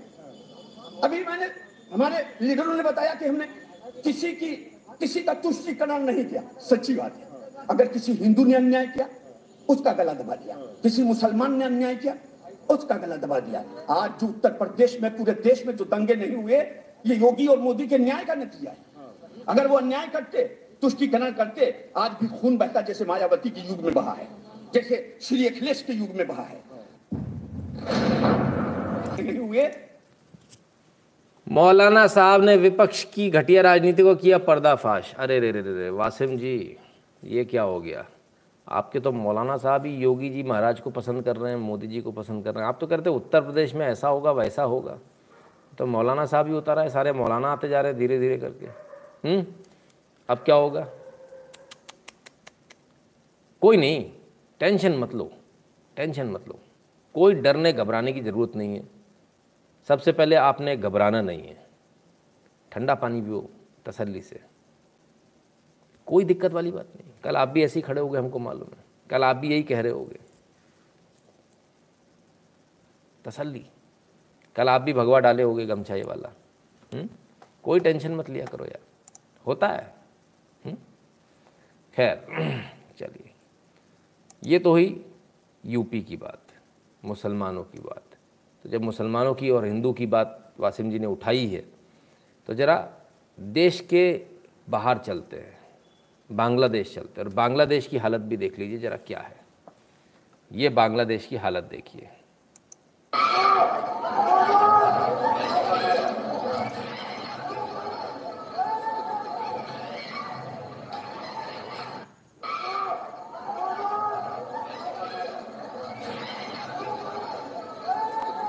घरों से निकाल निकाल कर तलवारों से काटे गए। ये लीजिए। दिखी तलवार कि नहीं दिखी? शायद नहीं दिखी होगी। अब दिखी? हाँ अब दिखी होगी। हम्म? तो घरों से निकाल निकाल के इस प्रकार से काटा गया। अरे सर, कोई फ़र्क नहीं पड़ना डिस्क्लेमर वो तो जो उसको नहीं दिखाना होता, वो नहीं दिखाता। वो मन बना लेता है। टॉपिक देख के ही मन बना लेता है यूट्यूब कि इसको हम आगे नहीं बढ़ाएँगे। तो खैर, ये स्थिति बांग्लादेश के अंदर की है। ये स्थिति बांग्लादेश की है। जो बात कर रहे थे अभी? हम्म, किसी ने बोला डिस्क्लेमर चलाओ। मैंने कहा कोई फ़र्क नहीं पड़ता। क्यों फ़र्क नहीं पड़ता? मैंने ऐसा बोला क्योंकि जो मीडिया है ना वो पूरा सोशल मीडिया पूरा का पूरा लेफ़्ट गवर्नड है इसको आप समझिए। इसकॉन बांग्लादेश का वेरीफाइड ट्विटर हैंडल था ये। इसे सस्पेंड कर दिया गया इसकॉन बांग्लादेश के हैंडल को। सिर्फ़ इतना नहीं है कि इसको वेरीफाइड को इस्कॉन वाले को हटाया है। आइए। बांग्लादेश हिंदू यूनिटी काउंसिल ये भी वेरीफाइड ट्विटर हैंडल था। इसको भी सस्पेंड कर दिया गया, उड़ा दिया गया। और ये सब कुछ हुआ है। वहाँ की सरकार ने बोला कि भैया इसको हटा दो। भारत में यही ट्विटर हिंदुओं की जब पोस्ट आती है या कोई मुसलमानों के खिलाफ कुछ होता तो एक ट्वीट हटाने को यदि सरकार बोलती है, मुसलमानों कोई ट्वीट कर दे हिंदुओं के खिलाफ में तो वो ट्वीट नहीं हटाते ट्वीट भी रखा रहता है। जबकि केंद्रीय मंत्री जो आईटी मिनिस्टर थे, उनके ट्वीट उड़ा दिए, उनका ब्लूटेक हटा दिया। है, उनका अकाउंट बंद कर दिया लॉक कर दिया कुछ समय के लिए। लेकिन एक व्यक्ति का भी ट्वीट एक सिंगल ट्वीट भी डिलीट नहीं करते। यहाँ Bangladeshi, Bangladesh Hindu unity council verified Twitter handle suspended बहाना चाहिए, बस आप लिख दो, अभी हाल सस्पेंड कर दें। ठीक है ना? तो ये इनके काम करने का तरीका, ये इनकी चाल है। और जो वासिम जी जो दुनिया भर की बातें करते हैं, वासिम जी आप ही का भाई काट रहा था, बताओ उसमें क्या कहना है अब आपको कोई जवाब है आपका हुँ? हम्म? हज़ारों वीडियो है हमारे पास में एक आध नहीं, हज़ारों हम्म? जो यहाँ पर रह रहे हैं, उनकी स्थिति भी देख लीजिए हम्म। ये हैदराबाद में है साहब मिलाद उन नबी मुबारक, बांग्लादेश यूथ्स बांग्लादेश की यूथ यहाँ क्या कर रहे हैं हैदराबाद में कोई समझाएगा कोई बताएगा ये क्या हो रहा है? हम्म? हम भी तो समझे जरा। ज़रा देखिए। बांग्लादेश यूथ, क्या बात? ऐसे चौड़े में पोस्टर लगे हुए भाई। कमाल हो गया। हम्म? हथौड़ा और हसिया, किसका है? ऊपर लिखा C P I very good बहुत बढ़िया। सही जा रहे हो मियाँ। एकदम बरोबर है जी। बांग्लादेश यूथ के झंडे भी लग गए। ये हैदराबाद में हो रहा है साहब। खैसी खैसी बात आ कर रहे हैं मियाँ। आए। वासिम खान कहते हैं, ये सच्चे मुसलमान नहीं हिंदू हमारे भाई है। भाई तो ये कच्चे मुसलमान हैं कि ये कहाँ से आ गए? ये तो समझाओ, ये कौन से या तो ये मुसलमान हैं या नहीं है। ये सच्चे मुसलमान नहीं है। हैं मुसलमान है ना? ये तो मान रहे हो ना आप? और अगर हैं तो फिर ये बाहर क्या कर रहे हैं? आपको तो उनको निकाल देना चाहिए। तुम धर्म से बर्खास्त हुए हमारे। बांग्लादेश यूथ, आप इसको सपोर्ट करते हो क्या? सच्चे नहीं, कच्चे नहीं वाली बात नहीं। जो फैक्ट है, वो फैक्ट रहेगा। हुँ? अभी जो भौद्रलोक हमारा भौद्रलोक है, आ तो आ लोग झगड़ा का बहुत करता है। हम झगड़ा नहीं करेगा, हम बहुत लोग इंटेलेक्चुअल अच्छा एक सबसे बड़ी समस्या और है। दिखाता हूँ पहले, फ़ोटो देखिए। ये भाई साहब एक नया आया मार्केट में, इनसे मिलिए। ये मधुमक्खी का आधा छत्ता लगा कर आए, आधा भूल गए। सबसे बड़ी समस्या क्या है? ये भी बंगाल का ही होगा पक्का। जो अपने आप को सबसे ज़्यादा इंटेलेक्चुअल समझते हैं, सबसे बड़े मूर्ख वही हैं। सबसे बड़े मूर्ख वही है क्योंकि वही पिटते हैं जो अपने आप को इंटेलेक्चुअल समझते हैं। हम्म। अब इनको देखिए। इनको देख लिया। अगल बगल का परिदृश्य दिखा देता हूँ जरा। हाथों में चूड़ी, साड़ी। पीछे T shirt jeans, shirt pant shirt pant T shirt shirt pant. किसी के सिर पे टोपी है क्या? नहीं है। यहाँ आ जाइए। Salwar kameez, sari sari shirt pant shirt pant, कहीं टोपी दिख रही है। पीछे ये भगवा कलर का वो कुर्ता पहने हुए आदमी। यानी ये व्यक्ति जो खड़ा है, ये व्यक्ति कहाँ खड़ा है? ये खड़ा है हिंदू इलाके में। इन भाई साहब का ज़रा पता लगाओ, मेरे को इनको लेकर के जाना है। इसी ड्रेस में, हम ड्रेस नहीं बदलेंगे। इसी ड्रेस में मेरे को इनको मुस्लिम इलाके में लेके जाना है। इसी ड्रेस में हमको इनको मुस्लिम बाज़ार में लेकर के जाना है। हम भी देखते हैं इसके बाद क्या होता है। ये बच पाते कि नहीं बच, ये इनका इंटेलेक्चुअलिज्म जो है, सारा हिंदू मार्केट में तो आ गया। चलो आओ एक बार चले। हमारे साथ चलो, हमको इलाके मालूम है। हम लेकर चलते हैं। लेकिन गारंटी नहीं हमारी, हम तो भाग जाएँगे। तुम जानो, तुम्हारा काम जाने। लेकिन जी जो पढ़े लिखे हैं, मुस्लिम युवा बोलते हैं कि इस सरकार ने काम तो बहुत अच्छा किया, पर वोट समाजवादी को देंगे। इन, हमें इन पर विश्वास नहीं है, ना ही करेंगे। बात ही ख़त्म हो गई। पॉइंट प्रूवन ज्योति कश्यप जी, है ना? तो ये जो भाई साहब है इस तरह के, उन सबसे मेरा निवेदन है, इनका ज़रा पता ढूंढिए और इनको लेकर आइए साहब। इनको लाइए। हम भी लेकर चलते हैं इनको इलाकों में? हम्म? अमित जी कहते हैं, बीजेपी डरपोक है। इससे पहले भी किसी ने बीजेपी बीजेपी लोगों ने बड़े खूब सारी बातें करी। डरपोक है तो आप लोग कहोगे मैं, अब उसमें मैं क्या कर सकता हूँ? बीजेपी को डरपोक नहीं होना चाहिए, हम तो यही कहेंगे। अब है तो क्या करें? हम्म? चलिए देख लेते हैं। मध्य प्रदेश में मिलादुलनबी का हमने आपको एक वो दिखाया था। हम्म, क्या बोले तो? पेपर कटिंग जिसमें उन्होंने कहा था गोली चले चाहे कुछ भी हो। भाई हम नहीं मानेंगे बात को। ठीक है अच्छी बात है मत मानिए। हम्म? ज़रा उस पेपर कटिंग को ढूंढ लूँ मैं फिर आप लोगों के पास आऊँ तो मज़ा आएगा। नहीं तो मज़ा नहीं आएगा। हम्म? हाँ ये रही वो कटिंग गोली बरसाओ या लाठी, ईद पर जुलूस हर हाल में निकलेगा। ये जबलपुर में बात हुई थी, मध्य प्रदेश में बात हुई थी कि बोले हम तो नहीं मानेंगे, मध्य प्रदेश में कोविड रिस्ट्रिक्शन अभी भी लागू हैं। कोई भी ऐसा नहीं, कोई अपना प्रोसेशन कुछ कुछ भी नहीं चलता। भंडारे भी नहीं हो पा रहे, कुछ नहीं हो पा रहा है। ठीक है ना? सभी जगह मनाइए। सरेसेंस of hunter is top ten in the world धन्यवाद जोशी जी। तब क्या हुआ? इसलिए बता रहा हूँ पिछला इसलिए बता रहा हूँ ताकि वासिम को एकदम से पेट में दर्द ना हो जाए। ठीक है? क्लियर है? मना है? तो अपने को कानून मानना मानना कि नहीं मानना वासिम, ये बताओ? दिवाली नहीं मनी, दशहरा नहीं मना। दशहरे का जुलूस, सौ साल से पुराना जुलूस, वो नहीं निकला इस बार। लेकिन ये बोले, नहीं, हम तो मनाएँगे। ठीक है? मनाएँगे तो मनाया भी। ये निकल भी आया। दशहरे का जुलूस नहीं निकला, लेकिन ये निकल आए फिर क्या? फिर देखते हैं।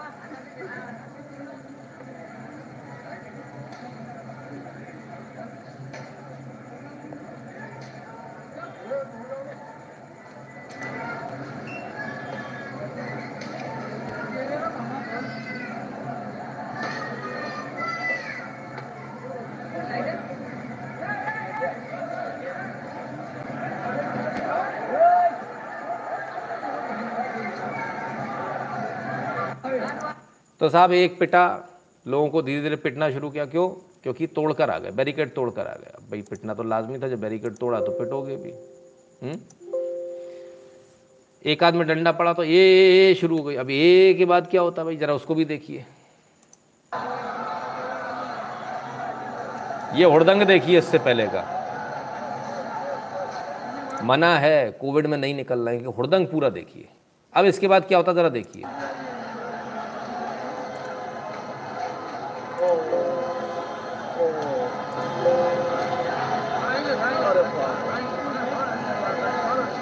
निकल शांतिपूर्वक निकल रहे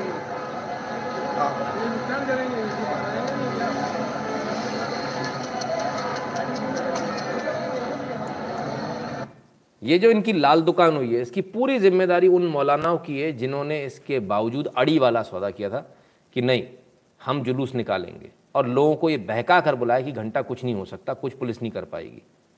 आज लाल दुकान कर दी गई लोगों की। पिछाड़ी सूझ के डबल हो गई हॉट क्रॉस बंस बन गए। क्यों पिटे ये लोग? उस एक मौलाना की हेकड़ी की वजह से। मैं कहता हूँ इनको नहीं मारना चाहिए। उसको ढूंढ कर लाना चाहिए। उसको बिछा कर मारना चाहिए और उसको जेल में डालना चाहिए जो लोगों को बहका रहा है जो लोगों को भड़का रहा है। इन बेचारे गरीबों का क्या लेना देना? ये तो उसके भड़काए में आ गए सारे के सारे। हाँ चलो भाई चलो चलो चलो। तो अब बेचारे दो दिन अपनी दुकान पे नहीं जा पाएँगे। हम्म, सिकाई करवाएँगे। दो दिन का धंधा भी गया। चलिए, और देखें, और क्या हुआ?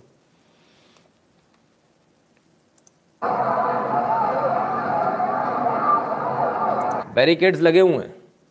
ये बैरिकेड्स लगे हुए हैं यहाँ पर। इन बैरिकेड्स को तोड़ के ये जुलूस निकला। मना किया था, नहीं आना है, नहीं निकाल सकते, अवैध है, इलीगल है।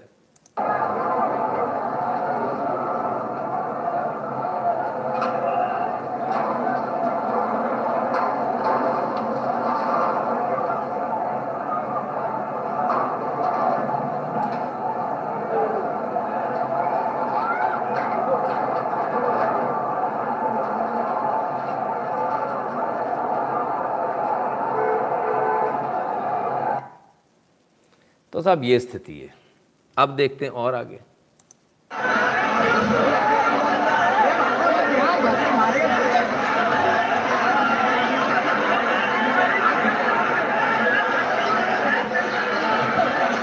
पुलिस ने जब रोका तो पुलिस पर पथराव शुरू। पुलिस पर जमकर पत्थर फेंके। ये देखिए, एक गाड़ियाँ पलट दी, गाड़ियों में आग लगाने की कोशिश करी। फिर पुलिस ने किया लाठी चार्ज वो अब आपके सामने है।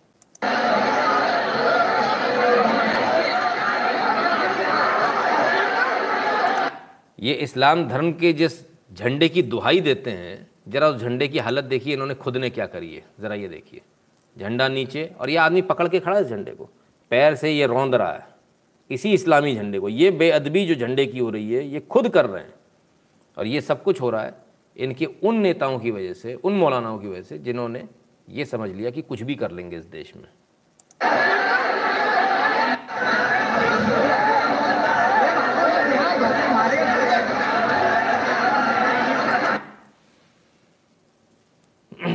ये मध्य प्रदेश का आज का हिसाब है आगे देखते हैं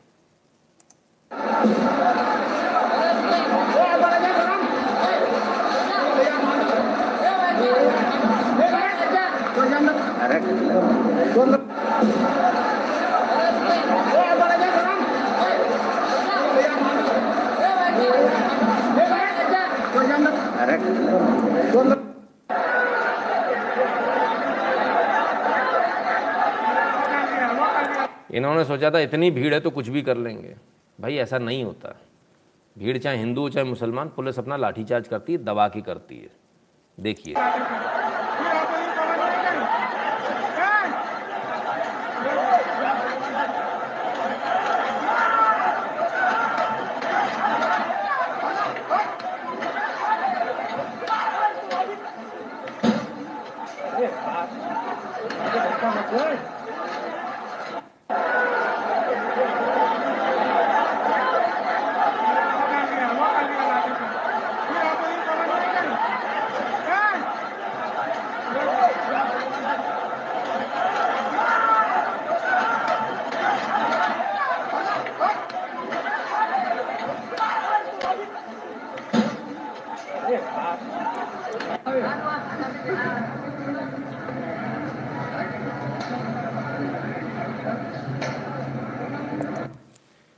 ये सब मध्य प्रदेश का सीन है। ये मध्य प्रदेश का सीन है। हुँ? इस सब के जिम्मेदार वो लोग हैं जिन्होंने एसपी ऑफ़िस में बैठकर, जिन्होंने शांति समिति की बैठकों में बैठकर ये दादागिरी गुंडई करी थी, गोली चलाओ चाहे ये करो, जुलूस तो निकलेगा। आज जितने भी लोग पिटे हैं, मेरा उनसे निवेदन है, आपको पुलिस ने नहीं पीटा, सर।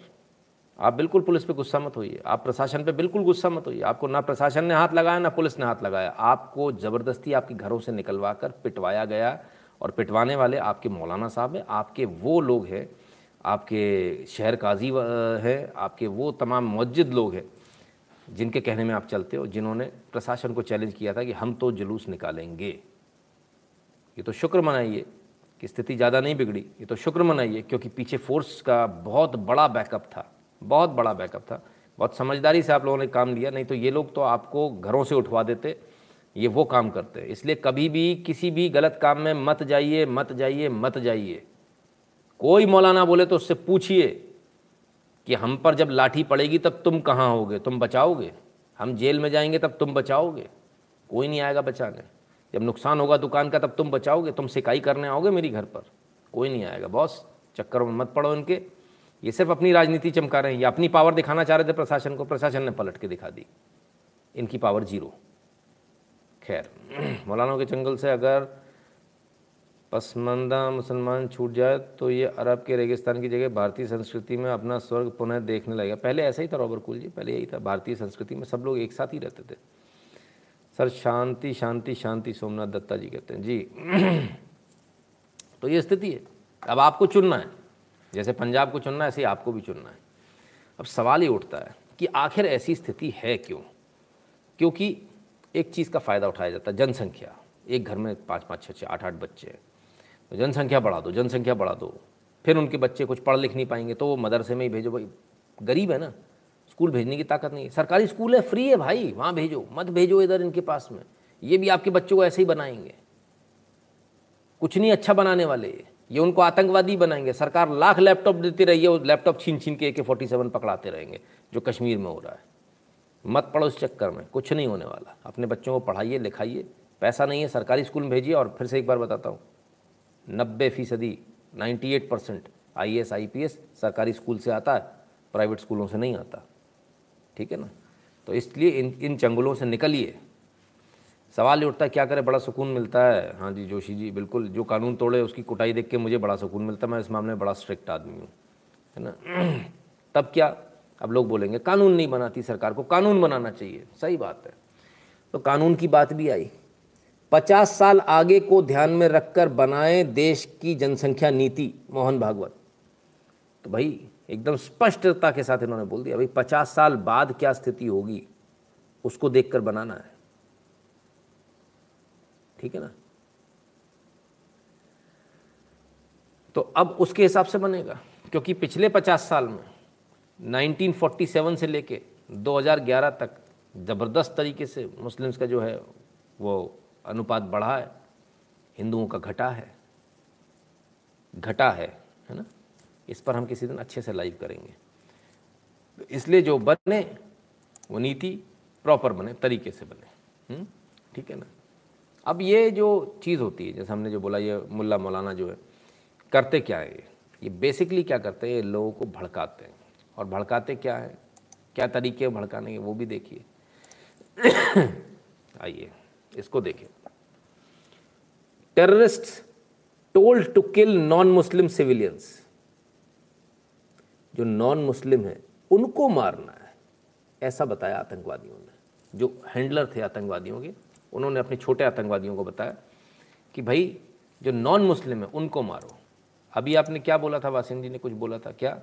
कि हिंदू हमारे भाई हैं, आपके जो मौलाना हैं, आपके जो लोग हैं, आपके जो सिखाए हुए लोग हैं, आपके धर्म वाले, वो ये कहते हैं कि हिंदुओं को मारो, मुसलमानों को छोड़ के बाकियों को मारो।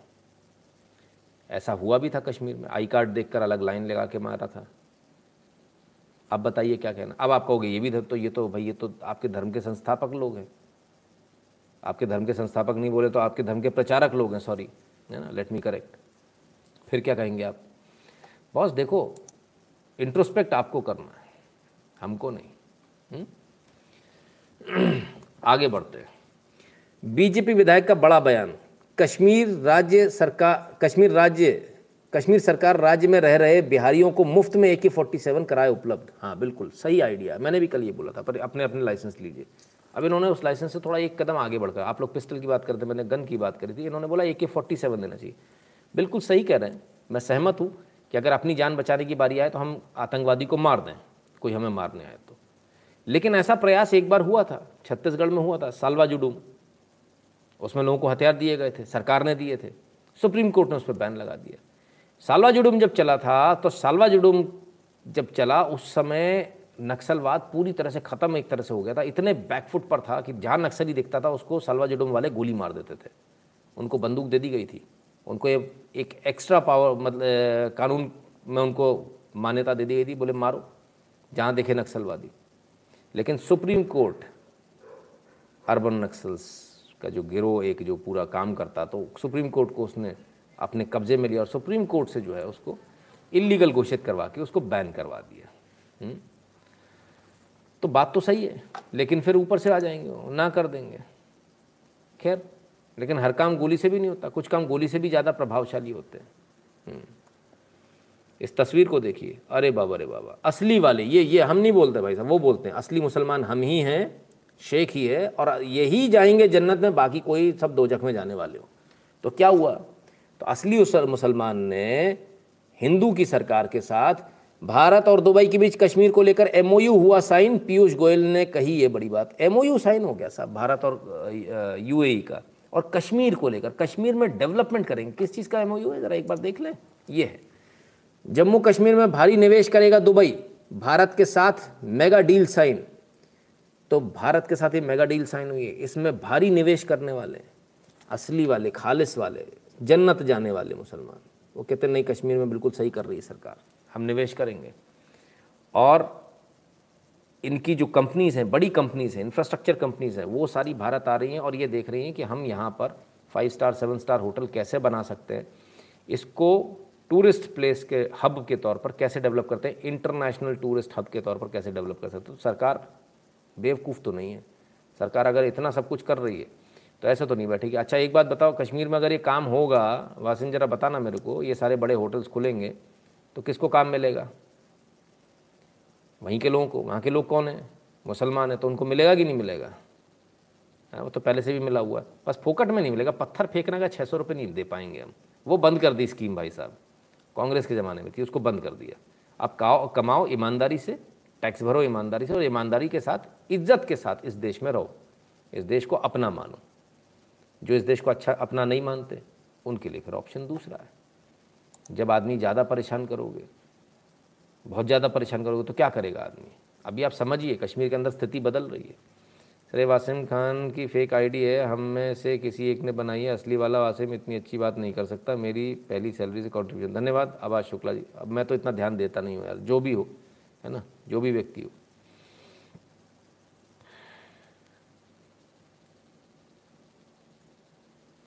जसबीर जी को कोई समझा रहा है कि भाई पंजाब में समना रोका गया। वो जसबीर जी को सोचना है। पंजाब को सोचना है। जसबीर जी सोच रहे कि अगर मैं कनाडा में बैठा हूँ, अमेरिका में बैठा हूँ, तुम्हारे रिश्तेदार तो बैठे हैं, चाचा ताऊ तो यही हैं। तुम्हारी बहन, तुम्हारा बहनोई तो यही है। तुम्हारे भांजे भांजियाँ तो यही हैं। उनको क्यों मरवा रहे हो? कनाडा में बैठ के तुम तो सेफ़ हो गए। मतलब तुम्हारा तुम्हारे को अपने बहन बहनोइयों से भी नफरत है। उनको मरवा दोगे, उनके बच्चों को मरवा दोगे। तुम कनाडा में रहोगे, ऑस्ट्रेलिया में रहोगे मज़े से। गलत बात है। राजीव शर्मा जी, धन्यवाद। सर, बंदूक से क्या होगा? वो तो पीठ में मारते हैं। देखो जी, मैं एक सीधी सी बात बोलूँ, तेजस जब आदमी ज़्यादा परेशान होता तब क्या करता है? मैं नहीं कहूँगा। आप कोई तुर्रम खां बने रहो, कोई तुर्रम खां बने रहो। जब आप ज़्यादा परेशान करोगे ना तो आदमी बागी हो जाता है। वीडियो में देखिए।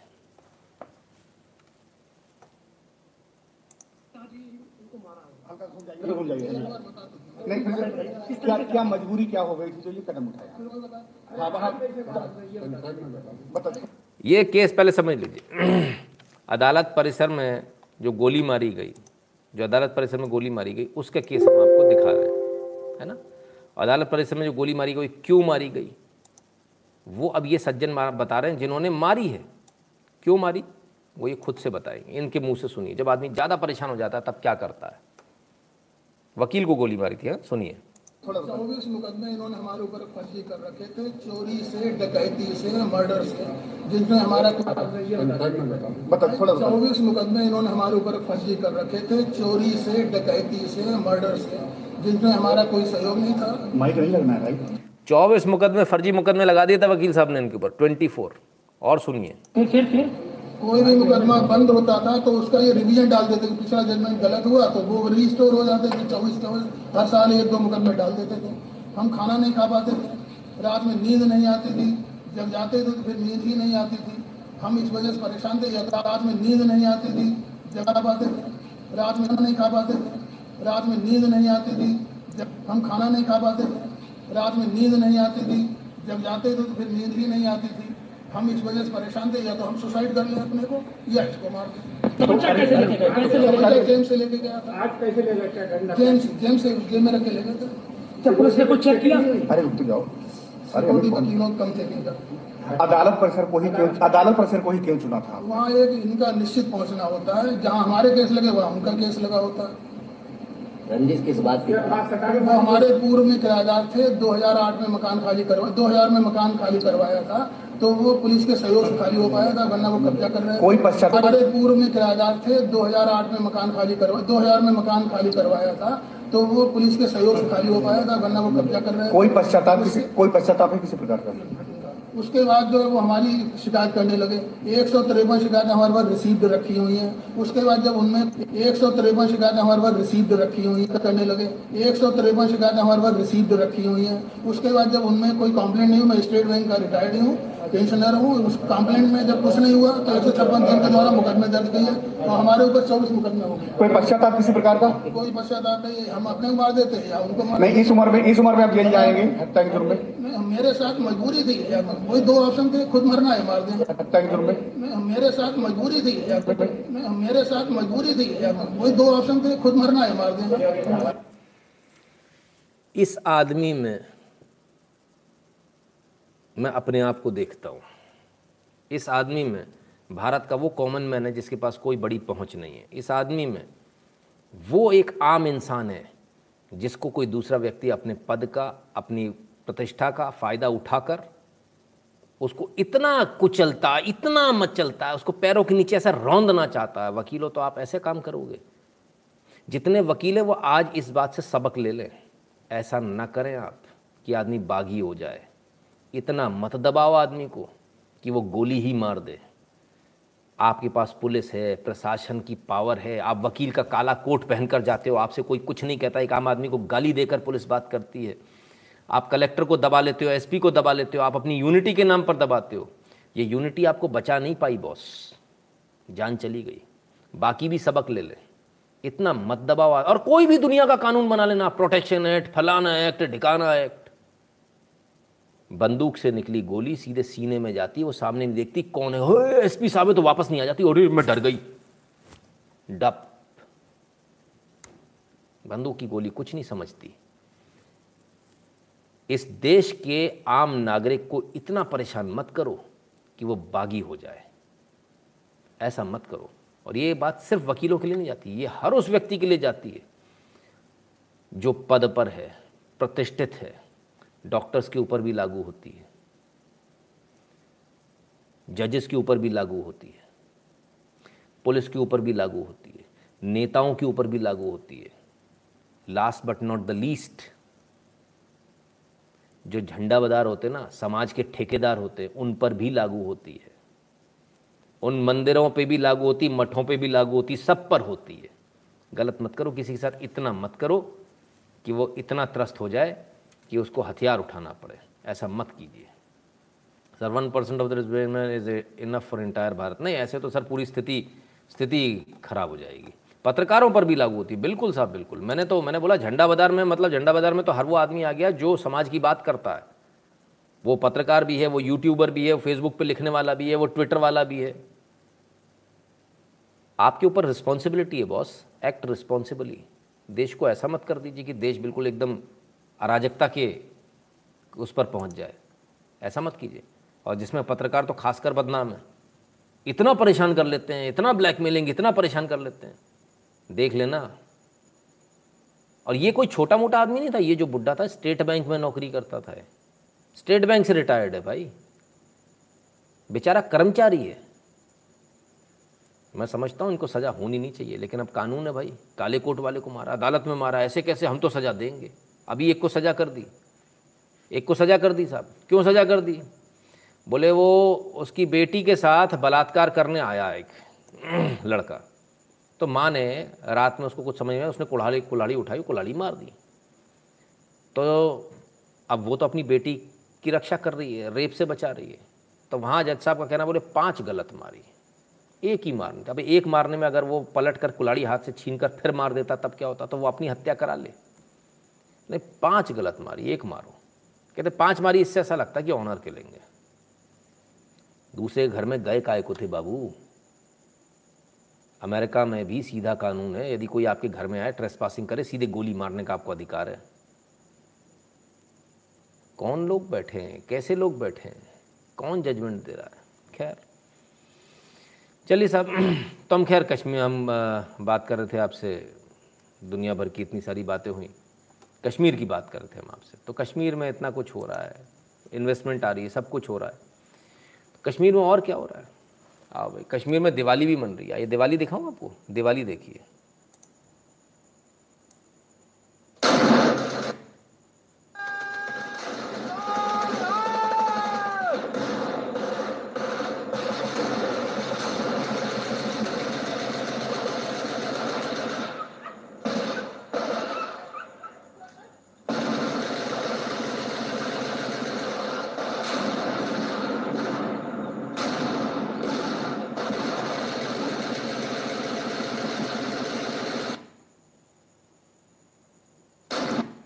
तुम आतंकवादी भेजते रह गए भाई पाकिस्तान। तुम आतंकवादी भेजते रह गए। यहाँ आतंकवादियों की तो लंका लगाई लगाई है। साथ ही साथ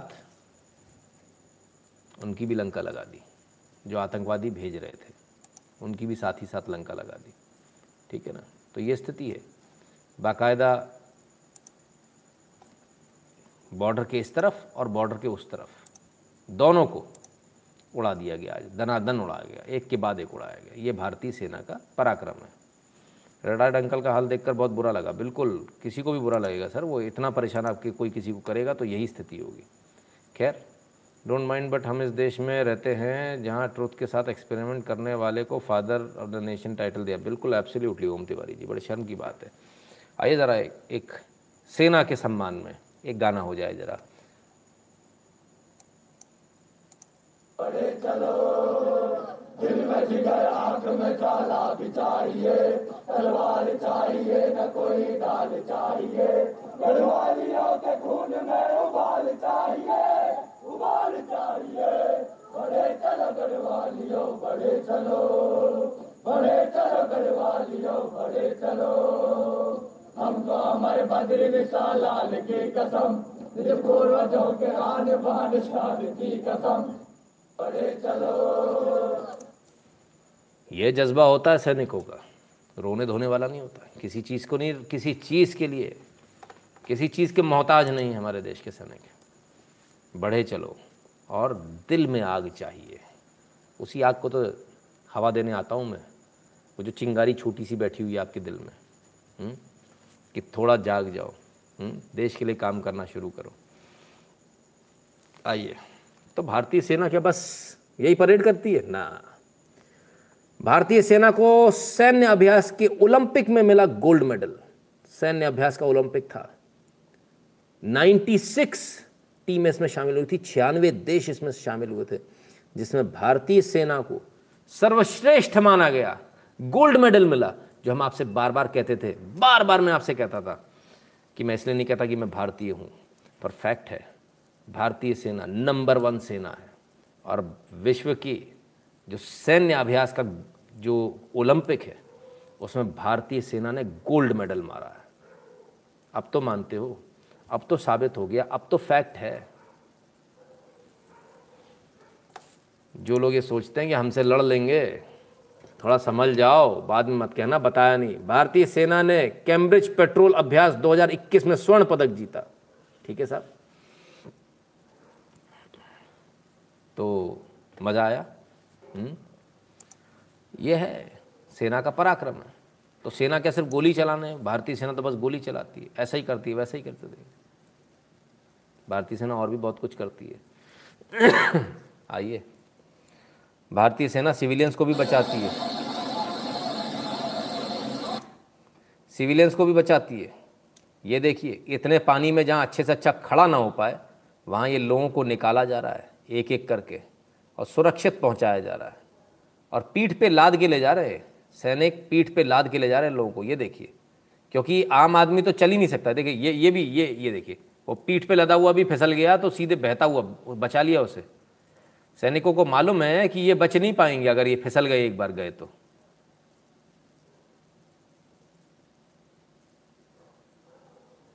ठीक है ना? इस बाढ़ के पानी में भी इस बाढ़ के पानी में भी काम हो रहा है, इस बाढ़ के पानी में भी बचा रहे हैं। ऐसा नहीं कि सिर्फ़ गोली चलाने वाले लोग हैं। जब ज़रूरत पड़ती है देश के लिए, हर समय खड़े रहते हैं। हर समय। हुँ? ये भारतीय सेना का पराक्रम है, ये भारतीय सेना this is Indian army for you खैर, इस सब के बाद आपने घबराना नहीं है। पाकिस्तान की सेना हो तो हमसे भी बहुत आगे है।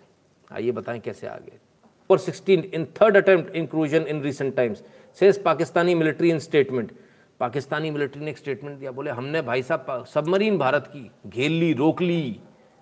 सबमरीन घेर ली रोक ली। जरा देखें पहले इसको देखिए। ये लीजिए। ये दिखाया जा रहा है। इस वीडियो को बहुत ध्यान से देखिएगा, इस वीडियो को। ये लो साहब। ये सबमरीन घेर ली रोक ली घेर ली रोक ली। एक्चुअल फुटेज है भाई साहब। एक्चुअल फुटेज हाँ फिर मत कहना, बताया नहीं। ये देखो। पकड़ लिया इसको भाई साहब। हाँ उसके बाद वापस भेज दिया तो हम तरस आ गया इसलिए हमने वापस भेज दिया। सबमरीन है भारतीय ठीक है भाई साहब। ये इन्होंने फुटेज भेजी। अब फुटेज भेजी तो भाई भारतीय कौन से कम है? वो छोड़ देंगे। आओ वो कम है।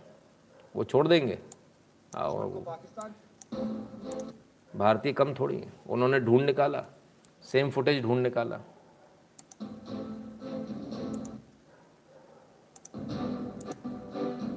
लीजिए। खुशकी पर नाकामी का मुँह देखने के बाद भारत ने समंदर में ये लीजिए, सेम फुटेज। तरह छुपकर पाकिस्तान की आबी हदूद में दाखिल होने की कोशिश की लेकिन बगल में छुरी दबाए दुश्मन को किस्मत ने यहाँ भी साथ न दिया। पाक तो साहब ये सेम फुटेज फिर से आ गई। ये कब की है फुटेज इस फुटेज को भी देख ले ये देखिए। ये लीजिए सेम फुटेज सेम फुटेज जी। अब ये कब की है? 2016 2021 में भी वही फुटेज 2016 में भी वही फुटेज सब जगह एक ही फुटेज दैत दनादन। बोले जी, हमने तो पकड़ लिया। कमाल है। एक वो है, गुब्बारा फुला के बोलते मिसाइल है। चार साल पहले की सेम फुटेज पाकिस्तान की। Pak navy prevented Indian submarine from entering Pakistani waters गजब। पाकिस्तान। पाकिस्तान। लो भाई, पाकिस्तान। पीटीआई ऑफिशियल ने 19 में भी सेम फुटेज लगाई। कहते हैं, Pakistani navy detects Indian submarine foil intrusion into its water by but reference from hitting the submarine as a gesture of peace ओ हो हो मर गया रे बाबा मैं तो। बाबा रे बाबा। गजब यार पाकिस्तानी में एक बात बताओ। मतलब क्या मतलब कुछ तो दिमाग लगाओ सर, आजकल सर्च हो जाता है और फिर हमारे यहाँ के जो इतने सारे वेले लोग बैठे हैं ना वो तो सब दिन भर यही करते हैं। पाकिस्तान ने कुछ ट्वीट करना नहीं कि हिंदुस्तानी उस पर टूट पड़ते हैं। बोले, इसको नहीं छोड़ेंगे। हम्म। खैर, पाकिस्तान की खुद की हालत कैसी है? उसको देख लें। उसको भी देख लीजिए। पाकिस्तान की खुद की हालत इंटरनल स्थिति क्या ऐसे क्यों चल रहा है? ये ऐसे ट्वीट कब करते हैं? ये ऐसी खबरें कब डालते हैं जब इनके इनके देश में अंदर भयंकर उत्पाद चल रहा होता है? आइए, पाकिस्तान की अंदर की हालत देखें।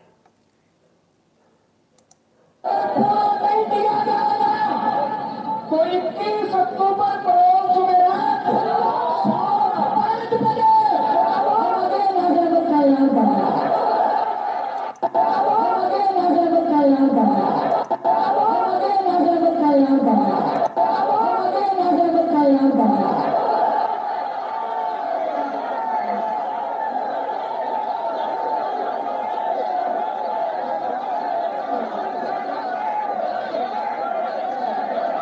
हम आपको कुछ भी झूठ नहीं दिखा रहे। इससे पहले भी यहीं बैठक हुई थी, इससे पहले भी यहीं हुआ था। तब ये पेंट नहीं हुआ था।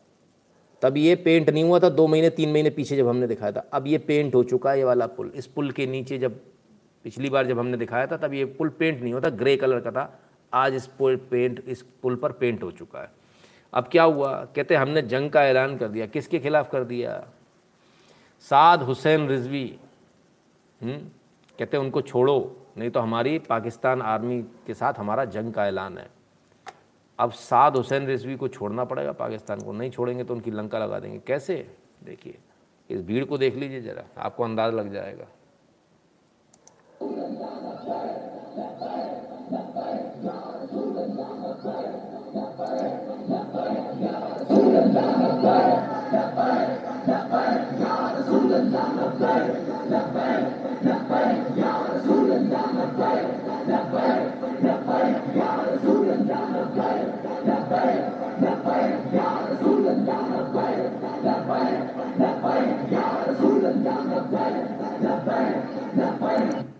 धर्म के नाम पर लोगों को पागल करना बड़ा आसान है, लेकिन उसके बाद उसको संभालना बहुत मुश्किल होता है। पाकिस्तान अपने ही लफड़े में फंस गया। किसी ने टी टी पी लिखा नहीं।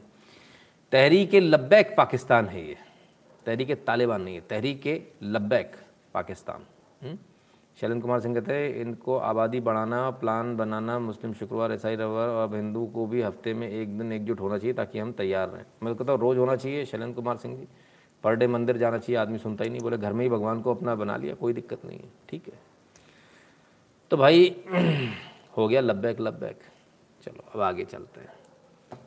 ओ हो हो हो, ये भाई साहब बड़े परेशान हैं। कहते हैं, एक पोर्ट पर आपको एक बिलियन डॉलर की कोकीन मिलती है और एक जगह 1200 आदमी थे, वहाँ एक लाख तीस हज़ार रुपये की चरस गांजा मिलती है। एक राष्ट्रीय राष्ट्रीय खबर बन गई। मैंने तो कभी एक बिलियन डॉलर कोकीन के बारे में हेडलाइन नहीं देखी। उसकी खबर आपके अखबार में पाँचवें छठे पन्ने पर आती, जावेद अख्तर। ये भाई साहब इतने ज़्यादा फ़िल्मों में हैं कि ये फिल्मी दुनिया में रहते हैं। इनके हिसाब से आदमी को सज़ा का मतलब होता है, अखबार में छप जाओ तो सज़ा हो गई। केस तो वैसे ही बनेगा, केस तो वैसे ही चलेगा जैसे यहाँ चल रहा है। सज़ा होनी होगी होगी। वो तो अपने हिसाब से, अखबार में छपने से कुछ फ़र्क नहीं पड़ता। कहते उसकी न्यूज़ नहीं आती, नहीं आए, क्योंकि उसकी टीआरपी वैल्यू नहीं है। उसको कोई जानता नहीं जिन लोगों ने मंगवाई थी वो। वो जेल में सड़ रहे हैं। उनको पुलिस पकड़ के ले गई उठा के। एनसीबी उनको भी उठा के ले गई। लेकिन आपकी टीआरपी वैल्यू, जब आप टीआरपी वैल्यू, भाई, किसी ने नहीं बोला आपको फ़ेमस होने को। जब आप फ़ेमस हो गए तो बॉस गाली भी आप ही को पड़ेगी। ऐसा नहीं हो सकता कि आप मीठा मीठा गप गप और कड़वा कड़वा थू थू तो भाई सीधी सीधी बात है। यहाँ तो आपको नुकसान उठाना ही, उठाएँगे आप। खैर। चलिए साहब, ये वो लेफ़्ट विंग है, जो हर चीज़ को अपने हिसाब से चलाना चाहती है। और इसी का एक नमूना मैं आपको अब अमेरिका से दिखाता हूँ, जहाँ बड़ा ही भद्दा मज़ाक हुआ है। आइए। Chicago museum fires all of its mostly white female financially well off docents for lack of diversity reports. University से इनको निकाल दिया, म्यूज़ियम से इनको निकाल दिया गया। बोले कि भाई आप पढ़ते नहीं हो, ऐसा नहीं जबकि वो पढ़ रहे हैं, वो 20-20 साल का एक्सपीरियंस उनको, वो झटका लग गया उनको, सबको निकाल दिया गया। जानते क्यों निकाला? सिर्फ़ उनका एक आर, एक दोष है उनका। कि वो गोरी हैं। अब भाई ब्लैक बीएलएम चल रहा है, ब्लैक लाइव मैटर का मामला है। तो गोरों को अब नौकरी से निकाला जाएगा। बीस बीस साल वालों को दो महीने की तनख्वाह देकर बाहर कर दिया गया। गेट आउट सबको निकाल दिया गया। और ये शिकागो में हो रहा है। शिकागो म्यूज़ियम ने कांड करके दिखा दिया। हमारे यहाँ तो वो निकाल निकालने में दम निकल जाती है। लोगों को यहाँ तो पूरे के पूरे सबको निकाल दिया। कोई क्यों नहीं। अब कोई रेसिज्म नहीं हो रहा है। समझिए आप। रेसिज्म सिर्फ़ तब होता है जब वो काले को निकाला जाएगा। रेसिज्म सिर्फ़ तब होगा जब किसी आ, उसको मुसलमान के खिलाफ कुछ हो जाए। हिंदू के खिलाफ होता रहे मरता रहे तो रेसिज्म नहीं है। रेसिज्म मुसलमान के खिलाफ होगा तो हो जाएगा। क्रिश्चियन के खिलाफ होगा तो हो जाएगा। अब क्रिश्चियन के खिलाफ वहाँ हो गया बताओ वो सारे गोरे गोरे बेचारे निपट गए बेचारे। क्या करें? चलिए तो एक तो ये बात हुई। अब आइए एक बड़ा आरोप पत्रकार, मैंने कहा पत्रकारों के ऊपर ज़िम्मेदारी ज़्यादा होती है। एक बड़ा आरोप पत्रकारों के ऊपर लगा है। एक टीवी चैनल है, उस टीवी चैनल के ऊपर सीएनबीसी के ऊपर आरोप लगा भाई। क्या आरोप लगा? आरोप भी बड़ा गंभीर लगा है। आरोप ये लगा है कि जो उनकी जो पत्रकार हैं, वो पुतिन को सिड्यूस करने की, पुतिन को सिड्यूस करने आई हैं सेक्स ऑब्जेक्ट की तरह आई हैं। बड़ा खतरनाक आरोप है ज़रा इस न्यूज़ को देखिए और आप भी समझिए कि पत्रकारिता कहाँ तक गिर सकती है उसका एक नमूना आपके सामने है готовилась. Но словно к выходу на подиум. Например, на пару кило похудела. В Москве Хедли влезла в маленькое черное ये платье. प्रेसिडेंट के सामने ऐसे बैठेंगी तो भाई बात तो उठेगी распушила несобранные волосы. ये बात करने का अंदाज है इनका प्रेसिडेंट से. Для удлинения ноги надела лабутены телесного цвета, 12-сантиметровый каблук и платформа. टांग दिखा के सोच रही थी इम्प्रेस हो जाएंगी लफड़ा हो गया पुतिन था सामने Туфли должны хорошо смотреться на обнаженной женщине. Они очень тонко добавляют сексуальности. Хедли Гэмбл предпочла заявиться к президенту без чулок и с высоко оголенными руками. Кстати, о ногах. Покрыты были маслянистым шиммером, словно шла не на работу. Ну а то, что называется body language, язык тела, работало у Хегли по полной.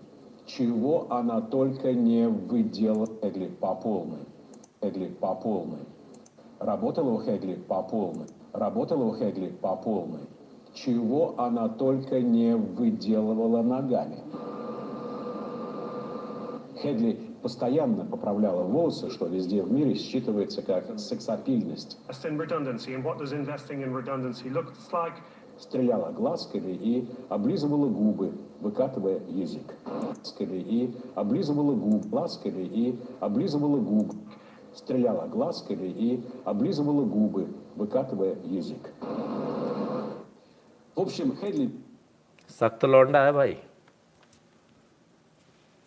तो भाई ऐसी कोशिश ना किया करें, बड़ा बुरा हो जाता है। कम से कम पत्रकारों को शोभा नहीं देता। इस तरह की हरकतें बहुत घटिया, गिरी हुई थर्ड ग्रेड और बाजारू टाइप की हरकतें इनसे सभी पत्रकारों को, खासकर फीमेल पत्रकारों को बचना चाहिए। आप किसी भी एजेंडे से आए हो, कुछ भी आए हो। ये तो हद दर्जे की हो गई। मतलब ये तो ऐसा ज़मीन पर उतार दिया पत्रकारों की, पत्रकारों को दलाल बनाकर छोड़ दिया। मतलब ऐसा लगता है कि किसी बाजारू के दलाल हैं। अब तो अपने आप को पत्रकार कहने में लोगों को शर्म आएगी, जो थोड़े भी जिनके अंदर गैरत होगी। हद मचा दिया। ये इंटरव्यू लेने का तरीका है। मैं तो हैरान हूँ कि प्रेसिडेंट पुतिन की सिक्योरिटी ने इनको उठाकर बेइज्जत करके क्यों नहीं भगाया?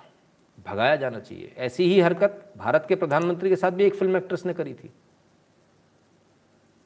ऐसे में चाहिए जो वहाँ पर जिम्मेदार लोग होते हैं, प्रधानमंत्री के साथ तमाम सारे लोग वो रोक दें तुरंत तत्काल। रुकिए सर, नहीं होगा ये इंटरव्यू खड़े होइए। और इनके ऊपर मुकदमा भी करे साथ में। ये क्या हद हद दर्जे की गंदी मानसिकता है हुँ? कमाल है। आप प्रधानमंत्री के, राष्ट्रपति के साथ आ रहे छोटे कपड़े पहन के आने की कौन सी आवश्यकता भाई आप क्या दिखाने आए हो आप? टांगे देखने का किसी को शौक नहीं है भाई। इंटरव्यू लीजिए, अच्छे कपड़ों में आइए, अच्छी तरह से जाइए। कमाल है। खैर पुतिन भी मॉस्को का योगी। हाँ हाँ, सही बात है लोगों ने पता नहीं क्या क्या बना दिया। खैर आइए। दीपावली आने वाली दीपावली पे आने से जस्ट पहले बड़ा बवाल कट गया। फैब इंडिया को लेकर बड़ा बवाल कट गया। As we welcome the festival of love and light Jashn Riwaaz by Fabindia is a collection that beautifully pays homage to Indian culture अरे वाह गजब। जश्न जश्न रिवाज ये कब से हो गया? ये दिवाली का नाम जश्न रिवाज हो गया? पता ही नहीं चला। कमाल हो गया। ऐसा कब हो गया? अच्छा अच्छा। तो फिर क्या बोले अपन? हम्म? ईद को चंदा मामा बोल दें? चंदा मामा दिवस। चलेगा। अभी वो गला काटने आ जाएँगे खट खट खट बोल के देखो फैब इंडिया को हम कहते हैं। आप ये भी बोल के देखो। खाली ऐसा ही क्यों? हम्म? ऐसा क्यों? सबके लिए बोल बोल कर देखो। हम्म? फैब इंडिया पर नज़र डाली जरा फैब इंडिया है क्या? ये है फैब इंडिया आपके लिए। Established in 1960 by John Bissell, an American working for the Ford Foundation, New Delhi. ओफो ये चक्कर है फैब इंडिया के पीछे। ठीक है ना? Fabindia started out exporting home furnishing before stepping into domestic retail in 1976 1976 में पहली बार इन्होंने अपना स्टोर खोला। कहाँ खोला? When it opened its first retail store in Greater Kailash Greater Kailash में खोला नई दिल्ली में। अब एक मज़े की बात सुनिए। इससे पहले खादी स्टोर हुआ करते थे तमाम सारे हुआ करते थे वो स्टोर्स को धीरे धीरे किल किया गया। तो क्या फैब इंडिया के लिए किया गया? उन स्टोर्स को जो ख़त्म किया गया, वो किस लिए किया गया? फैब इंडिया आगे बढ़े, इसलिए किया गया क्या? ये सवाल है बहुत बड़ा। इस पर हमको देखना पड़ेगा। और अगर ऐसा है तो फैब इंडिया से तो वैसे ही अपनी लेना सामान बंद भी करना पड़ेगा, सरकार के ऊपर भी प्रेशर बनाना पड़ेगा। 90 percent media is fourth class from beginning, not you, sir. Chilli mango. देखिए सर, ये तो हमको भी मालूम है, बट इस हद तक गिरेगा। मतलब ब्लैकमेलिंग करते हैं करते हैं, दारू के पौए में बिकते हैं सब कुछ। ताकि यार, कम से कम फीमेल जो जर्नलिस्ट हैं, उनसे तो ऐसी उम्मीद नहीं है। कम से कम वो तो इस तरह की हरकतें ना करें, मेहरबानी करें। हम्म। तो ये है। तो ऐसा नहीं कि सिर्फ़ आपके यहाँ ऐसा चल रहा है। आइए, और बताएँ आपको। और सारी जगहों पर भी चल रहा है। Domino's pizza CEO says US needs more immigration to address nationwide workers shortages America मरता मर जाए। अमेरिका में दूसरों का कब्जा होता है, हो जाए। मेरा पिज़्ज़ा बिकना चाहिए। ये व्यापारियों का दिमाग है। कि भाड़ में जाओ, तुम, मुझे पैसा कमाना है। अमेरिका की डोमिनोज की सीईओ बोलते, बोले, अमेरिका में और इमिग्रेशन जो जो इमिग्रेंट्स आ रहे हैं, उनको आने दो, क्योंकि हमारे पास वर्कर्स की कमी है वर्कर चाहिए। भैया, सीधे नंबर से मांग लो, भारत से भेज देते, कितने चाहिए? करोड़, दो करोड़, चार करोड़, दस करोड़? ना, बहुत हैं, एक सौ अड़तीस करोड़ हैं। टेंशन मत लो, और हमारा तो सब जाने को तैयार है। वासिम भी तैयार है, अभी वीज़ा लगा देगा, भैया मेरा भी। हुँ? तो यहाँ तो बहुत है। काहे के लिए इतने परेशान हो रहे हो? हुँ? भाई, सही तरह से इमिग्रेशन करा लो, जितने चाहिए। खूब करवा देंगे। चलिए, लोग अपने धर्म को प्रमोट करने में कहीं नहीं चूक रहे। अलग अलग तरीके से कर रहे हैं। जैसे समझ में आ रहा है, वैसे कर रहे हैं। मेरा खुद का रेस्टोरेंट है। अच्छा जी, बढ़िया है। ये देखिए, ये एस्टीमेट और नीचे क्या?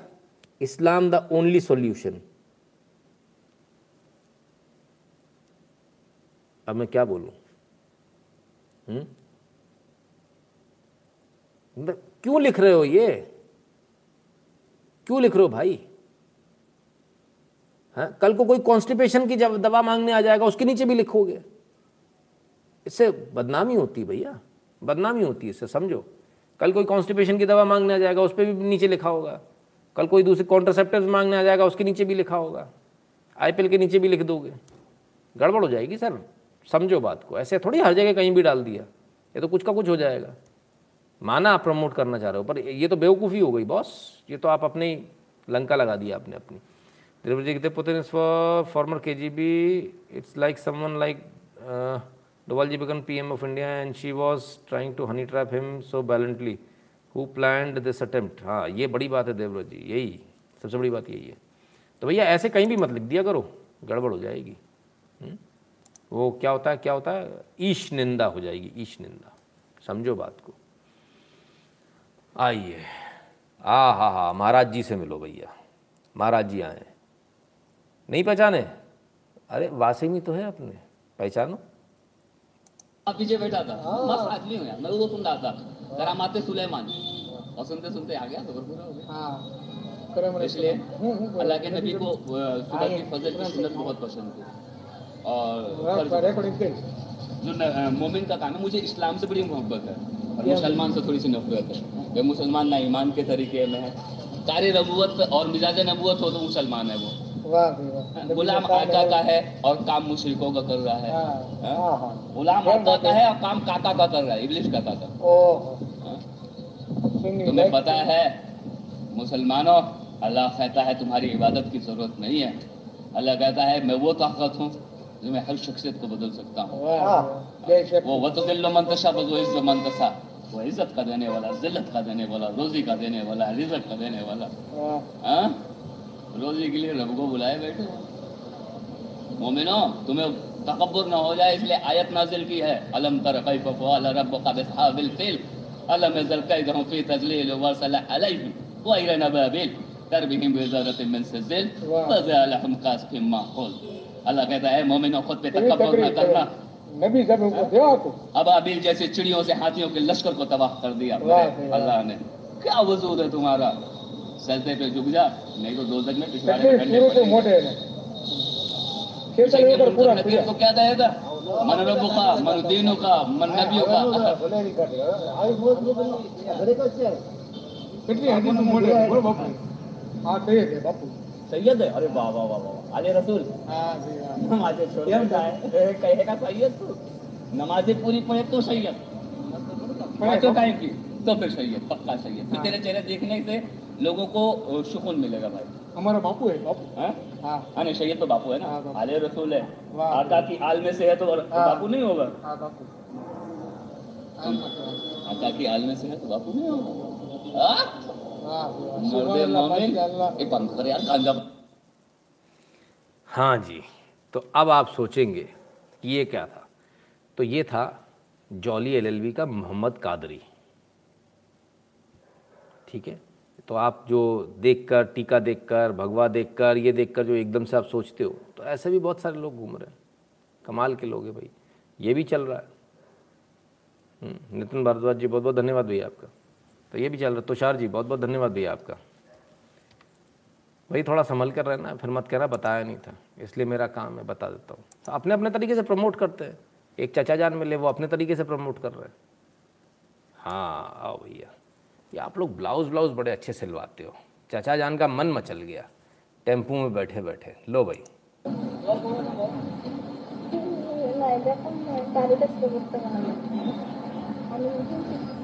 वो गला थोड़ा डीप बनाना बैक से भी थोड़ा डीप रखना हाँ। हाँ हाँ चचा जान सहला के बड़े खुश हैं।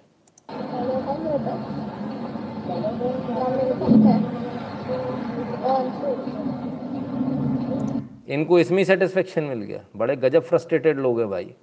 गजब फ्रस्ट्रेटेड लोग हैं।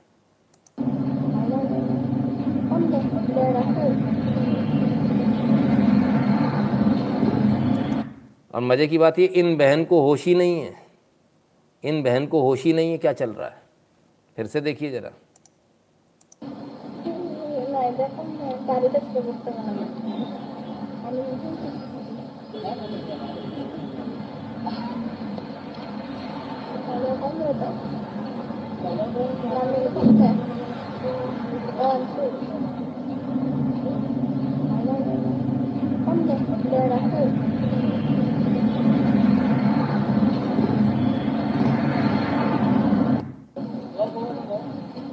क्या गजब लोग हैं साहब।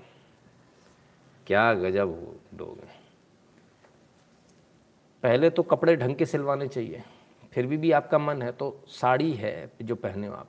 उसका पल्लू घूम कर आ जाता है पूरा, वो इसीलिए लिया जाता है। इसीलिए लेती है, हमारी मम्मियाँ जो हमारी मदर हैं, हमारी माता जी हैं, वो सब इसीलिए लेती हैं पल्लू को घुमा कर, इन सब हरकतों से बचने के लिए। पर आपको शर्म आती है, अरे ये तो ऐसा लगता है भैंजी टाइप और ना तो कोई बात नहीं, फिर तो आइटम बनो, मस्त। पीठ सहलवाओ अपनी रस्ते रस्ते वो भी। शक्ल देखो, सूरत देखो। बोरा लेके बैठा हुआ मजदूर, अरे राम। चलो भाई। चलिए। आइटम नहीं माल। अरे मैं तो सब ये शब्द इस्तेमाल करना नहीं चाहता हूँ, क्या बोलूँ? गुस्सा तो ऐसी आती है, पूछिए मत। खैर, अब इनके जैसे जो लोग होते हैं, जैसे ये चचा जान मिले। इनका भी बड़ा मज़ेदार मज़ेदार वीडियो आते हैं। कैसे? Sorry this Hindu dress other must adjust not Hindus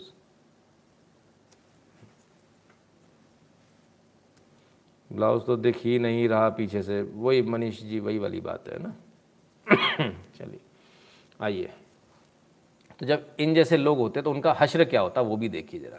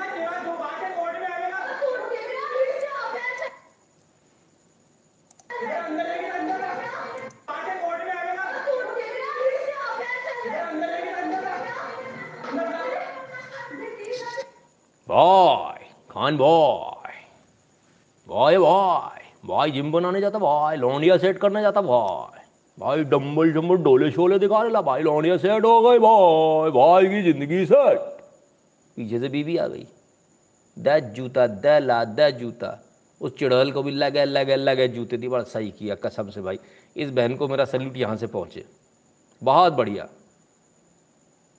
क्या उस सोरिया को ये नहीं मालूम था कि ये आदमी शादीशुदा है हैं?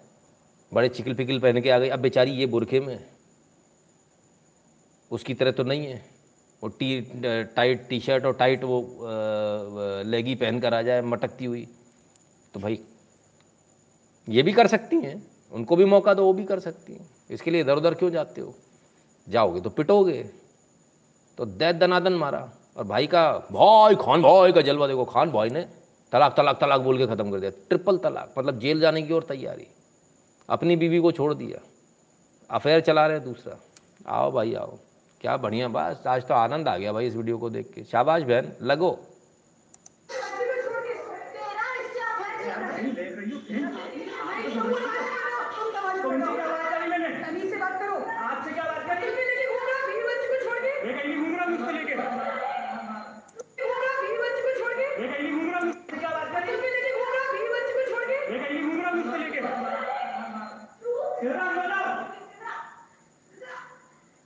ये मारा ये मारा, ले तेरी।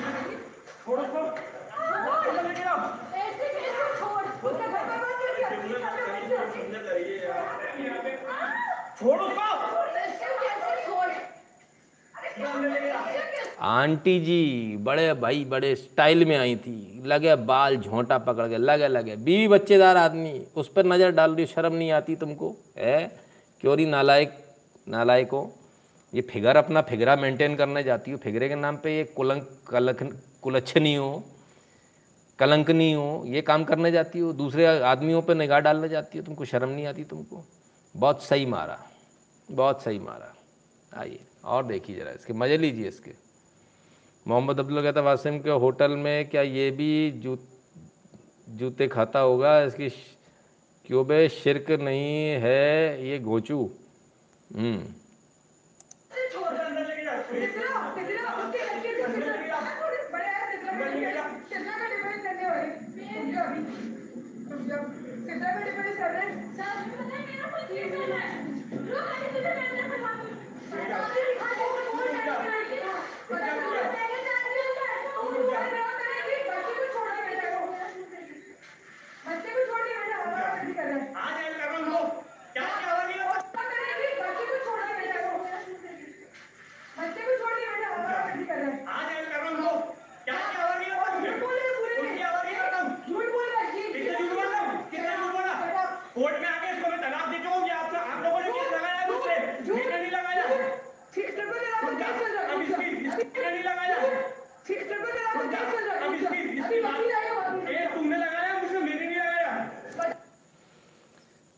साहब ट्रिपल तलाक का केस चल रहा है। ट्रिपल तलाक, तीन बार तलाक तलाक तलाक बोल दिया। बोले, सही है, जुगाड़ है भैया, चले आए। जिम में उसको क्या बोलते हैं उसको? किसी दूस, पापा की परी के साथ घूम रहे थे। पापा की परी का झोटा पकड़ के लगे दो चाई लगे दो चाई दी। इस, ये भी पिटा, इसको ज़्यादा पिटना चाहिए था। ये कम पिटा। इसको ज़्यादा पिटना चाहिए था। खैर अच्छा रहा, ये माजरा था। मैं तो उल्टा समझ रहा था। नहीं जी, बिल्कुल यही माजरा है जी। पापा की परी सेट हो गई। पापा की परी उड़ रही थी इनके साथ में तो पापा की परी लग है लग है जूता। अरे हाँ आनंद आ गया भाई। भाई, इस बहन पे यदि कोई केस वेस चल गया हो, मैं इस लाइव से बोलता हूँ, यदि इनके ऊपर कोई केस चल गया हो, मुकदमा हो गया हो तो उसमें वकील वकील चाहिए हो, या वकील के लिए पैसे चाहिए हो तो मैं दे दूँगा। बहुत अच्छा काम किया है बहन आपने, शानदार काम किया पूरे समाज को आपने एक सही सही आपने मैसेज दिया, ये मैसेज बहुत आवश्यक है। बहुत सही किया। क्या करें? भाई, वो बेचारी क्या करें? ऐसे थोड़ी होता है कि आप बीवी बच्चे बेचारे घर में भूखे मर रहे हैं और ये बाहर मस्ती कर रहा है अयाशी कर रहा है दूसरी लौंडिया के साथ में। जिम में घूम रहा है उसके साथ में उसको ले लेके। तो, मारेगी ना यार क्या करेगी? उसका पहनावा देखो बेचारी के पास में साफ़ समझ में आ रहा है उसके पास पैसे नहीं है। ये आदमी उसको पैसे नहीं देता होगा। और खुद अयाशी करता घूम रहा तो यार ये तो गलत है। You can not do this है ना? खैर हिंदू मुसलमानों कोई भी हो भाई अगर ऐसी हरकतें करोगे तो ऐसे ही पिटोगे। ऐसा मैं वो वासिम तो सहम के बैठ गया होगा खैर, कोई बात नहीं वासिम। ऐसे काम मत करना, पिटोगे नहीं। नहीं तो हमारी भाभी किसी दिन तुमको बहुत मारेंगी। ठीक है ना? ऐसे काम मत करना। ठीक है? तो बचे रहोगे। ठीक है? ये ताकत दी है नरेंद्र मोदी ने, ट्रिपल तलाक, जिसको लोग बोलते हैं ना, ट्रिपल तलाक से क्या हुआ? ये ताकत आ गई। पहले इसकी चून नहीं निकल पाती इस बेचारी बच्ची की। चूजा बन के बैठी होती, बिल्कुल सांप के सामने जैसे चूजा बैठता ना एकदम सहमा हुआ, ऐसे बैठी होती, क्योंकि अभी मेरा पति मुझे तीन तलाक बोल के लात मार के घर से निकाल देगा। अब तुम्हारा बाप भी कुछ नहीं कर सकता उसका। अब वो ताकतवर है, अब कानून ने उसको ताकत दे दी है। हर बच्ची के पास अब ये ताकत है। अब आप उसको धर्म के नाम पे बेवकूफ़ नहीं बना सकते हो, कि नहीं, हमारे तो तीन तलाक लिखा तो देते। ना, कानून बन गया, जेल जाएगा, तीन तलाक बोलते ही। खेल ख़त्म। ठीक है ना? वो केस तो अलग से चलेगा बाकी केस अलग से चलेंगे डोमेस्टिक वायलेंस ये वो बहुत है कोई टेंशन मत लेना कानून पूरा आपकी तरफ़ है ठीक है ना? वासिम सोच रहे हैं इस समय। मैं तो निकाह ही नहीं करूँगा। हाँ ठीक है मत करना भाई इसी में भलाई है वो तो खैर सबसे अच्छा काम है। खैर तो मित्रों ये था आज का लाइव आपको आज का लाइव कैसा लगा मैं ज़रूर बताइएगा कमेंट सेक्शन में और यदि आपको हमारा लाइव पसंद आता है यदि आपको हमारा एनालिसिस पसंद आता है तो ये वो नंबर है जिस पे आप सपोर्ट कर सकते हैं कंट्रीब्यूट कर सकते हैं at double seven zero seven two zero one nine six पर गूगल पे पेटीएम फ़ोनपे के माध्यम से।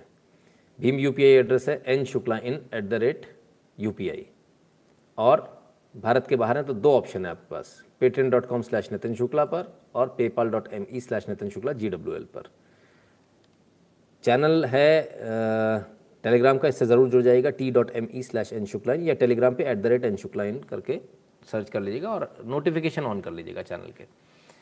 जन्मदिन की शुभकामनाओं के लिए आप सबका एक बार फिर बहुत बहुत धन्यवाद। प्रणाम नितिन जी, मेरा एक कंट्रीब्यूशन आपसे छूट गया था, मैंने पूछा था कल फोर्ड और गैप के अगेंस्ट हैशटैग चलाएँ क्या? अच्छा उत्कर्ष जी, प्रयास करते हैं। मैं माफ़ी चाहता हूँ, मैं आपका कमेंट देख नहीं पाया, क्योंकि कई बार ऐसा होता है, जब हम आपको वहाँ पढ़ा रहे होते हैं तो फिर यहाँ से निगाह हट जाती है। तो खतरनाक न्यूज़ एनालिसिस है। जी, बिल्कुल ख़तरनाक ही होता है हर बार। तो मलिक साहब कहते हैं, वासिम, बहत्तर भूल गए। सोचिए, एक में ये हाल है तो बहत्तर पीटेंगी तो कितना क्या बुरा हाल होगा, सोचिए, है ना? इसलिए बहत्तर और चार और तीन के चक्कर में ना पड़े। एक संभाल लो पहले, उतना ही बहुत है, ठीक है? समझ में नहीं आता ये कौन लोग हैं। या अपन लोग तो एक नहीं संभल पाते ना मतलब उन लोग की कितनी बुरी स्थिति रहती भाई, उसकी फरमाइशें ही ख़त्म नहीं होती हैं। इतनी ज़्यादा प्रेशर होता है, पूरी ज़िंदगी कब निकल जाती है, कब बाल सफ़ेद हो जाते पता नहीं चलता। घर को संभालते हुए, जो जो रीज़नेबल जो रिस्पॉन्सिबल लोग हैं। और 99 परसेंट रिस्पॉन्सिबल लोग होते हैं, इक्का दुक्का ऐसे होते हैं, जैसे अभी आपने देखा तो पिट रहे थे भाई साहब। बुरके वाली ने रामायण देखकर उसमें राम समझने लगी, लेकिन वो मोहम्मद है, मोहम्मद से मोहम्मद का ये नतीजा। तो नहीं तो उन्होंने भूत उतार दिया, अविनाश जी, उनका भूत अच्छी तरह से उतार दिया। हैप्पी बर्थडे कह रहे राजेश जायसवाल जी बहुत बहुत धन्यवाद। आप सभी मित्रों का बहुत बहुत धन्यवाद, जिन्होंने भी जन्मदिन की शुभकामनाएँ दी हैं। आप सबका बहुत बहुत धन्यवाद। ठीक है ना? कल मिलते हैं मित्रों फिर दोबारा न्यूज़ हम्म, एनालिसिस कल रहेगा नहीं रहेगा वो देखेंगे। थोड़ा बहुत हल्का फुल्का अगर रहेगा तो रहेगा अदरवाइज़ फिर अपन बातचीत करेंगे कल है ना? बहुत बहुत धन्यवाद आप सबका आप सबका प्यार शर्मा थे। बहुत बहुत शुक्रिया।